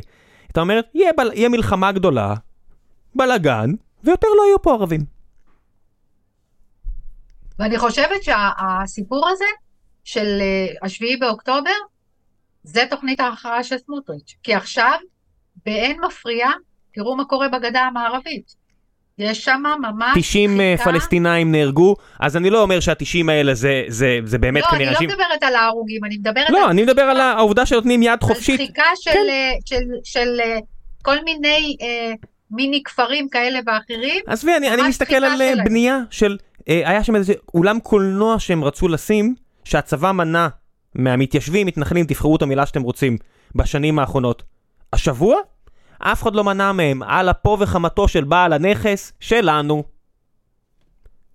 זה, זה, יש שם השתוללות לא, לא, לא קטנה, ואני חושבת ש... אבל זה היעדר המשילות, את אה. מבינה? שאנשים שגרו שם, וכל עוד אה, הממשל הישראלי מאפשר את זה, הוא צריך לתת משילות. זאת אומרת, כשהיה שם את חווארה, ו- וכל ערבי עם נשק יכל להרגיש בטוח שהוא הולך ויורה והכל סבבה, אז היהודים גם קיבלו בעצם את ההרגשה שלהם לבד, כי הם באמת היו לבד, הפקירו אותם לגמרי. זאת אומרת, אותו הפקרה של תושבי לוד ועכו ב- בשומר חומות, אבל כשאין משילות, וכל איש יעשה כראות עיניו וכמה שהלב שלו אומר לו, ככה זה גם נראה. כל מי שחושב שאפשר מעבר, לא להחליט, זה הרבה מעבר אפילו למשילות, כי אתה מדבר על איזושהי תוכנית אסטרטגית ארוכת טווח מדינית. זאת אומרת, של שר האוצר, המשילות- לא של מישהו סהרורי, של שר האוצר, לא, אני אומרת בכלל של ממשלה, של ממשלה בישראל. של שר האוצר ושל השר שמה- לביטחון פנים. ש... לא, ששמה חזון, ממשלה שצריכה לשים חזון לאומי, אה, לאן פנינו? מה אנחנו הולכים לעשות ברצועת עזה? מה אנחנו הולכים לעשות בגדה המערבית? מה הולך לקרות שם? אם אנחנו לא נקבל באמת אה, אה, הכרעות רציניות לאן פנינו, אז אנחנו אה, במו ידינו, נ, נ, נ, בוא נאמר ככה, נעיין מלשון עין את, הכתוב, את הכתובות. דרך אגב, תסתכלו מה קרה במזרח ירושלים. מזרח ירושלים, אנחנו בעצם עשינו כמו מס- מכסחת דשא. קיצצנו את כל מי שהיה מהרשות הפלסטינית של הפת"ח בתוך מזרח ירושלים. פשוט, איך אומרים, הורדנו את הראשים, אמרנו לא יהיו. מי נכנס לתוך החלל הזה? האסלאמיסטים. היום במזרח ירושלים יש שם, איך אומרים, אה, נציגות נאה מאוד. נאה מאוד. של זקנים רציניים. לאסלאמיסטים רדיקליים ביותר. ולכן אני אומרת... ובצד שלנו, תגידי, ובעיריית ירושלים היהודית, כן. אין שם אנשים, אין שם. אנשים שמדברים על בעזרת השם הכל, איך תסתדרו עם עשרה ילדים למשפחה, בעזרת השם יהיה בסדר. ברחבת הר הבית נמצא מקום לכל הילדים האלה, בעזרת השם. זה התוכנית של עיריית ירושלים וסגני אה, רשות עיריית ירושלים. מה עם הערבים? סגן ראש עיר אחר אומר, אני אעודד אותם לצאת. כמה כבר הצלחת עד עכשיו? אה, כמה? 20 לפחות. 20 לפחות הוצאתי לקנדה ו- ואוסטריה. אה, וואי, אז פתרת את הבעיה. היום הם מהווים 40 אחוז. זה, חייבים להבין, תראו, גם הנושא של הערבים הישראלים הוא נושא כל כך חשוב. 80 אחוז מהם אנשים ישרי דרך שרוצים לחיות פה בשקט. טוב, אני לא יודע. לגבי המ- אה, מאיפה 20? המספר הזה, אני בטוח שיש לא, המון. המספר, המספר הוא מתוך סקרי דעת. הבנתי, הבנתי, אוקיי. פחות או יותר. נשמע לי הגיוני. עכשיו, אה, זה זה- די... זה- זה לא אנשים שחיים פה מעבר לגבול, זה אנשים שאני רואה, מכיר חלק מהם חברים, חלק מהם, בוודאי. אנשים? שרוצים לחיות פה. עכשיו תראו, תראו, כל, כל כך הייתה הסתה בתחילת המערכה, ואיומים, אנחנו אם תעזו להתחיל גם אתם, כמו בשומר חומות, מה נעשה לכם, זה נכבה כזאת ונכבה אחרת. למה? למה ללכת למקום הזה המתלהם? להפך, להפך. תראו כמה יוזמות משותפות היו, את, את, את, תיקחו את, את אמצעי התקשורת ותמנפו אותם, להראות לך את כל היוזמות המשותפות האלה של ערבים ויהודים. לא כל הזמן לה, להעצים את השוליים שמנאץ. אלא אם כן יש לך אינטרס. אלא אם כן השרה לביטחון פנים, או שר האוצר, או שרת האוצר, והאינטרס שלך הוא כן להבהיר את הרחוב. כי את מכוונת להר... זה כמו הנוצרים האוונגליסטים, שהפנטזיה שלהם זה מלחמת גוג ומגוג, כי אחריה בא המשיח. זה אותו דבר, זאת אומרת, אתה מסתכל, זה כמו שמישהו פה שאל, תגידו, שהערבים אומרים שהם uh, יהרגו את כולם, צריך להאמין להם באיזה קטע קנטרני אחרי מה שקרה פה, אחרי הטבח הכי גדול מאז השואה, ואני אומר, והשרים היהודים, שהשר האוצר מדבר על מדינת הלכה, להאמין לו? ושהשר השני מדבר על זה שצריך לגרש, או השרה, או החברת כנסת, שהיא אומרת על מישהו ששרף משפחה בשנתה, שהוא צדיק, להאמין לה שהיא חושבת שהוא צדיק? מה, מה האנשים האלה יעשו לאדם חילוני שהם יגמרו עם הערבים, כמו האמרה הזאת של בסוף הם יגיעו גם אליך. אני חושבת שאחד הדברים הכל כך חשובים, תראה למשל, כל מה שעושה מנסור עבאס, אז uh, כל, כל הפרויקטים, כל המיזמים שיש של שיתופי פעולה, ויש המון שיתופי פעולה בין ערבים ישראלים לבין uh, יהודים ישראלים, המון המון, אני מכירה המון שיתופי פעולה יפהפיים, uh, ניסיונות לקרב. אני ראיתי, תראה, למשל, אחד הדברים, באמת מחמם לב, זה נשים עושות שלום. נשים עושות שלום התחילו ממש, אני לא משתייכת לתנועה, אבל אני בהחלט, אה, אה, זו תנועה שהתחילה את הצעדים הראשונים שלה בסלון ביתי. הם באו להתייעץ ולקבל ידע על החברה הפלסטינית. ואתה רואה איך הן מתפתחות, איך הן גדלות, איך אה, יש שם פעילה אקטיביסטית בשם רדיר האני, אישה מקסימה, אישה פעילה, אקטיביסטית, למען שלום, למען חיים ביחד, בשותפות, אה, מסכנת את חייה בתוך החברה הערבית, לא פשוט לה, ולמרות זאת היא הולכת ו- ונואמת ונושאת דברים בכל הכיכרות המחאה למיניהם שהיו בש- בשנה האחרונה, ועושה כל כך הרבה מפעלים אה, יפים. ואחד הדברים שאותי כל כך מכעיסים, יש 40 כפרים בדואיים בלתי מוכרים בנגב, שאין שם לא חשמל, ולא מים כמו שצריך, ואתה, ולא מיגוניות. ואתה מסתכל על החברה הבדואית ואתה אומר, ריבונו של עולם, חלק מהם, אפילו חלק גדול מהם, הם חיילים בצה"ל. חיילים בצה"ל. זה, הם, הם, הם מקריבים את עצמם. רונית, לפני הכל הם אזרחים. עזבי חיילים, לא, אירחתי בפודקאסט את עמל אבו, כן, בוודאי, אירחתי את אה, עמל אבו אל-קום, והיא מספרת שם, אז כן, היא ביישוב לא מוכר, ואני כבן אדם שכן רוצה חוק וסדר, ברור שאני לא בעד יישובים לא מוכרים, אבל אני בעד שינסו לפתור את זה, שבאמת יהיה למישהו בוודאי, אכפת. נכון. זאת אומרת, אני לא, זה לא חד צדדי, אני, אני מבין את העניין של המדינה, שאתה מסתכל למה לא בונים בנייה לגובה באף עיר ערבית, זה לא, העניין הזה של אנחנו רוצים לבנות כמו שבנינו, אין דבר כזה. זה לא עובד ככה, אתה לא יכול לקחת את כל המרחב כי אתה לא מוכן לבנות לגובה. אני מכיר סיפורים גם על קבלנים, שברגע שהם רצו לבנות לגובה, בנצרת, לא משנה איפה, בלי שאני לא אסבך פה מישהו, יצאו אליהם באלימות שאנחנו לא, לא מבינים בכלל, כי אנחנו, אנחנו חיים בעוד איכשהו חברה של חוק וסדר. ומדינת ישראל הפקירה את הבן אדם הזה לחלוטין. מצד אחד המדינה אומרת, תבנו לגובה. אין יותר שטחים, אתם לא תקבלו עוד שטחים. מצד שני, כשמישהו בא לבנות לגובה, אף אחד לא מגן עליו, כשטרוריסטים פליליים ישימו לו מטען ויירו בו. השר נכון. אומר, השר אומר ליהודים אפילו, קחו נשק, מה, מבקשים מכם פרוטקשן, תגנו על עצמכם. השר לביטחון פנים אומר, תגנו על עצמכם, אז מה הוא אומר לערבי הזה, שהוא יקבל נשק? איזה זובי הוא יקבל נשק? תסתדר לבד, תמות. אני חושבת שאחד הדברים המאוד חשובים זה באמת אה, לראות, אה, עם מנסור עבאס באמת אחד המנהיגים הבאמת המוערכים שקמו להם. נכון, יש לו אה, אומנם אה, אה, בהחלט מתנגדים בגלל העמדות השמרניות בתחומים מסוימים, אבל אני חושבת שהוא בהחלט יכול להצעיד אותם, אה, את החברה הערבית בישראל, למקום באמת של שותפות אמיתית עם, אה, עם, אה, עם החברה הישראלית, ואנחנו חייבים לעשות את המאמץ הזה. חייבים. אם אנחנו רוצים באמת שאנשים פה ירגישו שייכות, שהם נאהבים, הם רצויים, הם לא גיס חמישי, הם uh, תורמים בבתי חולים, הם תורמים ב- ב- ב- באוניברסיטאות, הם תורמים בכל תחומי החיים שלנו, הם חלק בלתי נפרד מהחברה הזאת, זה uh, יעד מאוד משמעותי בתוכנית האסטרטגית הזאת שהממשלה צריכה לשים לפניה. היא, צריכה, היא חייבת, העובדה שאנחנו מתנהלים בצורה של טלאי על טלאי, אנחנו אה, של לכבות שריפות כל הזמן. גם עכשיו, ראינו את זה עכשיו במשבר האחרון, בסיפור האחרון של מה שקרה ב-7 לאוקטובר, ראינו איך הכל קרס. חייבים להתעשת. אנחנו קוראים לעצמנו מדינת אה, הייטק, מדינת אה, סטארט-אפ, מדינה, אה, ואתה רואה עכשיו שבעצם מי שמציל את המדינה הזאת זה באמת ארגוני החברה האזרחית ואנשי ההייטק שלה.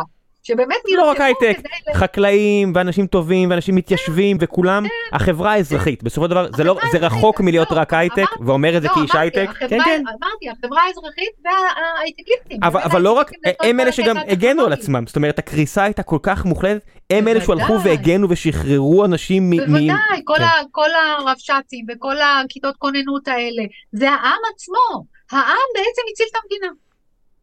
במקום כן? שהמדינה תציל את העם. את יודעת, אה, מרמת, אמרתי הפרוטקשן, הפשיעה נגד החקלאים, כמה זה מזלזלים וכמה רודים בחקלאים, אז יואל זילברמן, גם שהערכתי אותו מהשומר החדש, שבן אדם שפשוט נמאס לו כבר לראות את, את החווה של אבא שלו נשרפת פעם אחרי פעם. ואנשים, את יודעת שמוסף הארץ יצא, ואני יודע שאת כותבת שם הכל, ואמר, קרא להם מיליציה והכל, ואני אומר, בואנה, אתם לא מבינים, יש פה, לפני מיליציות, לפני הכל, אי אפשר שאין תחושת ביטחון לרכוש ולגוף נכון שלנו. הלכתי לבקר נכון ברג'ר, שאני לא יודע מה יהיה גורלם בשבועות או ימים הקרובים, עם האיום הבלתי אפשרי הזה על ראשם, כי הם בכלל סורים, הם לא לבנונים, אין להם שום, אין להם שום קשר לחיזבאללה שמאיים עליהם, ואני לא יודע מה יעשו להם אם יכבשו אותם, ומדינת ישראל לא תגן עליהם, אני בטוח בזה. ואני אומר, ביקרתי שם חקלאי שאומר לי, שאותי שדדו, והרגו לי, לקחו לי את כל הצאן. מה, מה אתם לא מבינים? אי אפשר לחיות ככה. החבר'ה מטובה שם, שעושים שם טרור. בזנגריה, כן, נכון. טרור, טרור, והמדינה מאפשרת. את זה. נכון. אני נתתי הרצאות בכפר בלום, והסיפורים שם באמת סיפורים מחרידים, ממש. אבל אה, לא, פה צריכה להיות באמת... אה, התחלה חדשה, אין... אין... התחלה חדשה, בדיוק. פרק חדש, שגם מייצר פתרונות חדשים. אני לא יודעת כרגע כרגע אי אפשר לדבר על פתרון של לא, שתי מדינות. לא, אני לא חושב שזה יכול להיות uh, בימי חי... אני בן 40, אני לא בטוח שאני אזכה לראות את זה, אבל את היסודות צריך להתחיל להניח. בדיוק. ויסודות, והנהגה, כן? כן. וגם הם, גם הם צריכים הנהגה, גם הפלסטינים יצטרכו uh, להצמיח הנהגה חדשה, הנהגה פלסטינית חדשה, שאינשאללה לא תשדוד אותם ולא תדכא אותם, והלוואי ונוכל באמת להגיע למקום של חירות לשני העמים. ולחיות באמת, להשאיר ל, ל, לילדים שלנו אה, ארץ טובה לחיות בה. כי הם לא יישארו פה אחרת, של, שלא יהיה לכם ספק, ב-2023 זה מלחמה קיומית על הבית, כי אף אחד לא יישאר במדינה שלא יכולה להגן על תושביה ולא יכולה להציע להם חיים טובים. אני מקווה שאנחנו, אני מאוד מקווה שאנחנו אה, במקום שיש הרבה אנשים טובים. יש. באמת יש הרבה אנשים, אני נפגשת גם, אני, בגלל שאני מתעסקת עם החברה הערבית אה, הישראלית וגם עם החברה הפלסטינית, יש המון אנשים טובים משני הצדדים, ויש יכולות אה, אה, לחבר, ליצור חיבורים. ועכשיו האקלים הוא כל כך קשה, השנאה היא מטורפת. אתה שומע גם, אני חושבת שגם כלי התקשורת קצת ירדו מהפסים ב, בימים האחרונים. קצת? אתה שומע... כולם השתגעו, כולנו. לא, כולנו... זה ממש, אבל, אבל יש שם לפעמים כבר באמת, אה, אה, תראה, אה, את יכולה להאשים, אני... את יודעת, אני, אני, אני גם לא ביקורתי כלפי אף אחד, כי אני רק חושב על... את יודעת, אני אגיד לך, אה, סבא שלי לא דיבר על מלחמת העולם השנייה אף פעם. הוא היה חייל חמש שנים, ואני בטוח שהוא עשה שם דברים שהוא לא גאה בהם, ו... והוא היה מאלה שהגיעו עד ברלין עם הצבא האדום. והוא לא דיבר על זה אף פעם, ועד ערש דווי אני אף פעם לא שאלתי, מה שנקרא. אני בטוח שנעשו שם דברים שאף אחד לא גאה בהם, ויש גם סיבה שהעולם אף פעם לא, מלבד אנטוני ביבר וכל מיני כאלה שכתבו על ברלין 45, אף אחד לא עסק בזה, כולם הסתכלו לצד השני. כי, כי העולם היה מוכה שנאה, זעם ואבל על מה שהגרמנים חוללו, כמו היפנים, מאותן סיבות. Mm-hmm. אבל אני, אני קורא את האבלים שאנשים כותבים, עורך מעריב למשל כותב, אף אחד לא חשב על מה יקרה עם היום הבא של uh, יפן וגרמניה, כי זה לא עניין אף אחד. ואני אומר, כמה ירודה יכולה להיות התקשורת שלנו? אני אומר, מה זה תוכנית מרשל אם לא לחשוב על מה יהיה היום הבא? צ'רצ'יל, שכולם מצביעים עליו, שתהיו צ'רצ'יליאנים, אנחנו צריכים להיות צ'רצ'יליאנים, צ'רצ'יל כל הזמן דאג להמשכיות של העם הגרמני, הוא לא רצה לשרוף את דרזדן וערים אחרות, הוא הזדעזע מזה, כי זה מקום תרבותי וצריך להצמיח שם משהו אחר. הוא כבר דמיין איך הוורמאכט עוזר לו במלחמה נגד הרוסים. זה צ'רצ'יל. שאנשים אומרים תהיו לכן, צ'רצ'יל. לכן זה מה שאני אומרת, השנאה הזאת שעכשיו אנחנו מפיצים, היא מובנת לי, היא ברור, מובנת כן. לי. אבל אני אומרת, אנחנו צריכים לחשוב על היום שאחרי, משום שמשנאה לא יוצאים דברים טובים. המקום של שנאה, תראו, כששאלו אותי פעם על סיפוח של uh, חלקים מתוך uh, שטחי C לישראל, אז uh, השתתפתי באיזשהו כנס בינלאומי, ואז אמרתי את המשפט הבא, אתם יודעים, מספחים, כשמספחים, מספחים גם רגשות לשנאה. אז תזכרו את זה. אתה מספח עם רגש... תושבים עם רגשות של שנאה, לא יוצא מהמקום הזה שום דבר טוב אחר כך. ולכן אני חושבת שצריך לחשוב טוב טוב, אה, שאנחנו צריכים לכבוש את היצר שלנו אה, קצת, אה, כי גם בסופו של דבר בכל בית יושבים ילדים ושומעים אותנו, וכשאנחנו מסמנים את הצד השני כ, כ, כעם או כחברה שאנחנו לעולם לא נידבר איתם, היא לא מקום נכון ללכת אליו. משום שבצד השני יש הרבה אנשים כמוני וכמוך, ואני בטוחה גם אנשים שמקשיבים לנו. שומעים אותך עכשיו ש... עשרות אלפי אנשים שאם הם שמעו את כל השיחה עכשיו, לפחות זה גרם להם לחשוב, אני מקווה. אני מאוד מקווה, כי אני חושבת, תראו, אה, שני הנכד, יש לי שלושה נכדים שגרים בארצות הברית, ואני אספר לכם סיפור קצר. אמ, ושני הגדולים הם בני תשע, אמ, והם תאומים, בן ובת. ואני בדרך כלל את הקורס דת ולאומיות בחברה הפלסטינית מסיימת עם סיפור של אה, אוזו ומוזו מכפר קקרוזו. 20 אה, דקות אני מקריאה להם את הסיפור, ואני אומרת להם, אה, עכשיו כל אחד מכם הולך לסטימצקי, או לא יודעת, לא משנה, לחנות ספרים כלשהי, וקונה לבן שלו או לנכד שלו את הספר הזה וקורא לו אותו. עכשיו, זה ספר על שני אחים שרבים ביניהם יום אחד ומקימים חומה. ומגדלים את הילדים, את הדורות שבאים אחרי, אה, שכל אחד לא יעלה חס וחלילה על החומה, משום שבצד השני מסתתרת מפלצת. וכך הם מחנכים דורות אה, שניים, עד שבאים יום אחד ילד וילדה. והילד עולה מצד אחד של החומה ומסתכל לעבר השני של החומה, מתחת, והוא רואה את הילדה, קטנה. והוא צועק לה, תעלי מהר, תעלי מהר, יש מפלצת בצד שלך. ואז היא אומרת לו, לא, בצד שלך יש מפלצת, תעלה אתה אליי. ואז הם עולים אחד לשני, והם רואים שאין מפלצת, לא פה ולא פה. ו... ואז הם אומרים אחד לשני, איך לא בדקנו, איך לא אה, חקרנו, למה האמנו לכל מה שסיפרו לנו, למה לא חקרנו בעצמנו. אז נורא קשה עכשיו להגיד למי שצופה בנו ומי שמאזין לנו, אה, לכו תקנו את אוזו ומוזו ותספרו את זה לילדים שלכם. כן. אבל אני, אה, שני הנכדים שלי, באחד הסבבים הצבאיים, התקשרו ואמרו לי, סבתא, למה הם יורים עליכם? ואז שי אמרה, שי זה הבת, היא אמרה, סבתא, תתפייסו, תבקשו סליחה אחד מהשני, וזהו. ועומר אמר, סבתא, עד שהם לא יפסיקו לירות עליכם, אל תדברו איתם. ואז החלטתי לקרוא להם את הספר הזה. בסוף שאלתי אותם, מה אתם חושבים על הספר? אז עומר אמר לי, סבתא, it's about empathy, זה על אמפתיה.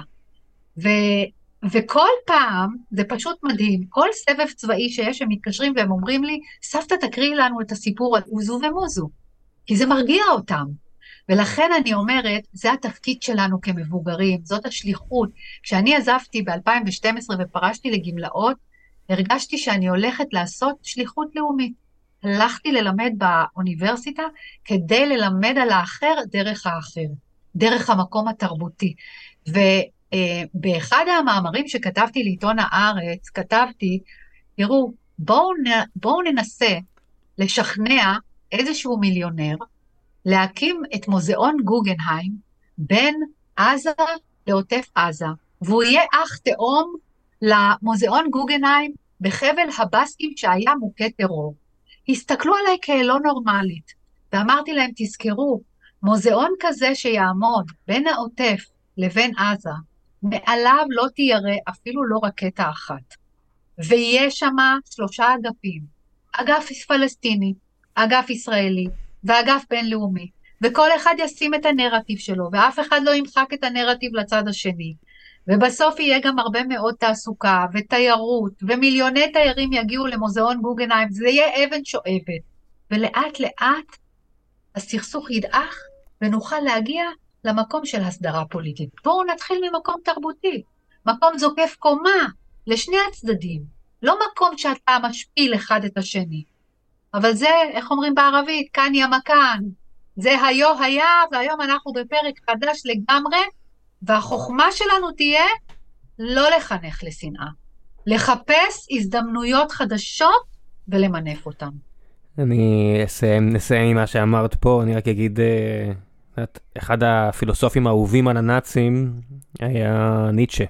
היידיגר אה, לקח ממנו הרבה, אבל הם הפכו אותו לכל ה catch phrase ים שלו, אז אני, אני, אני אוהב catch phrase ים, זה בדרך כלל עובד טוב. ו, וניטשה אמר שמי שנלחם במפלצות חייב להיזהר לבל יהפך לאחת. זה... אני, אני, אני אשאיר אותנו נראה לי עם זה. תודה רבה. זהו.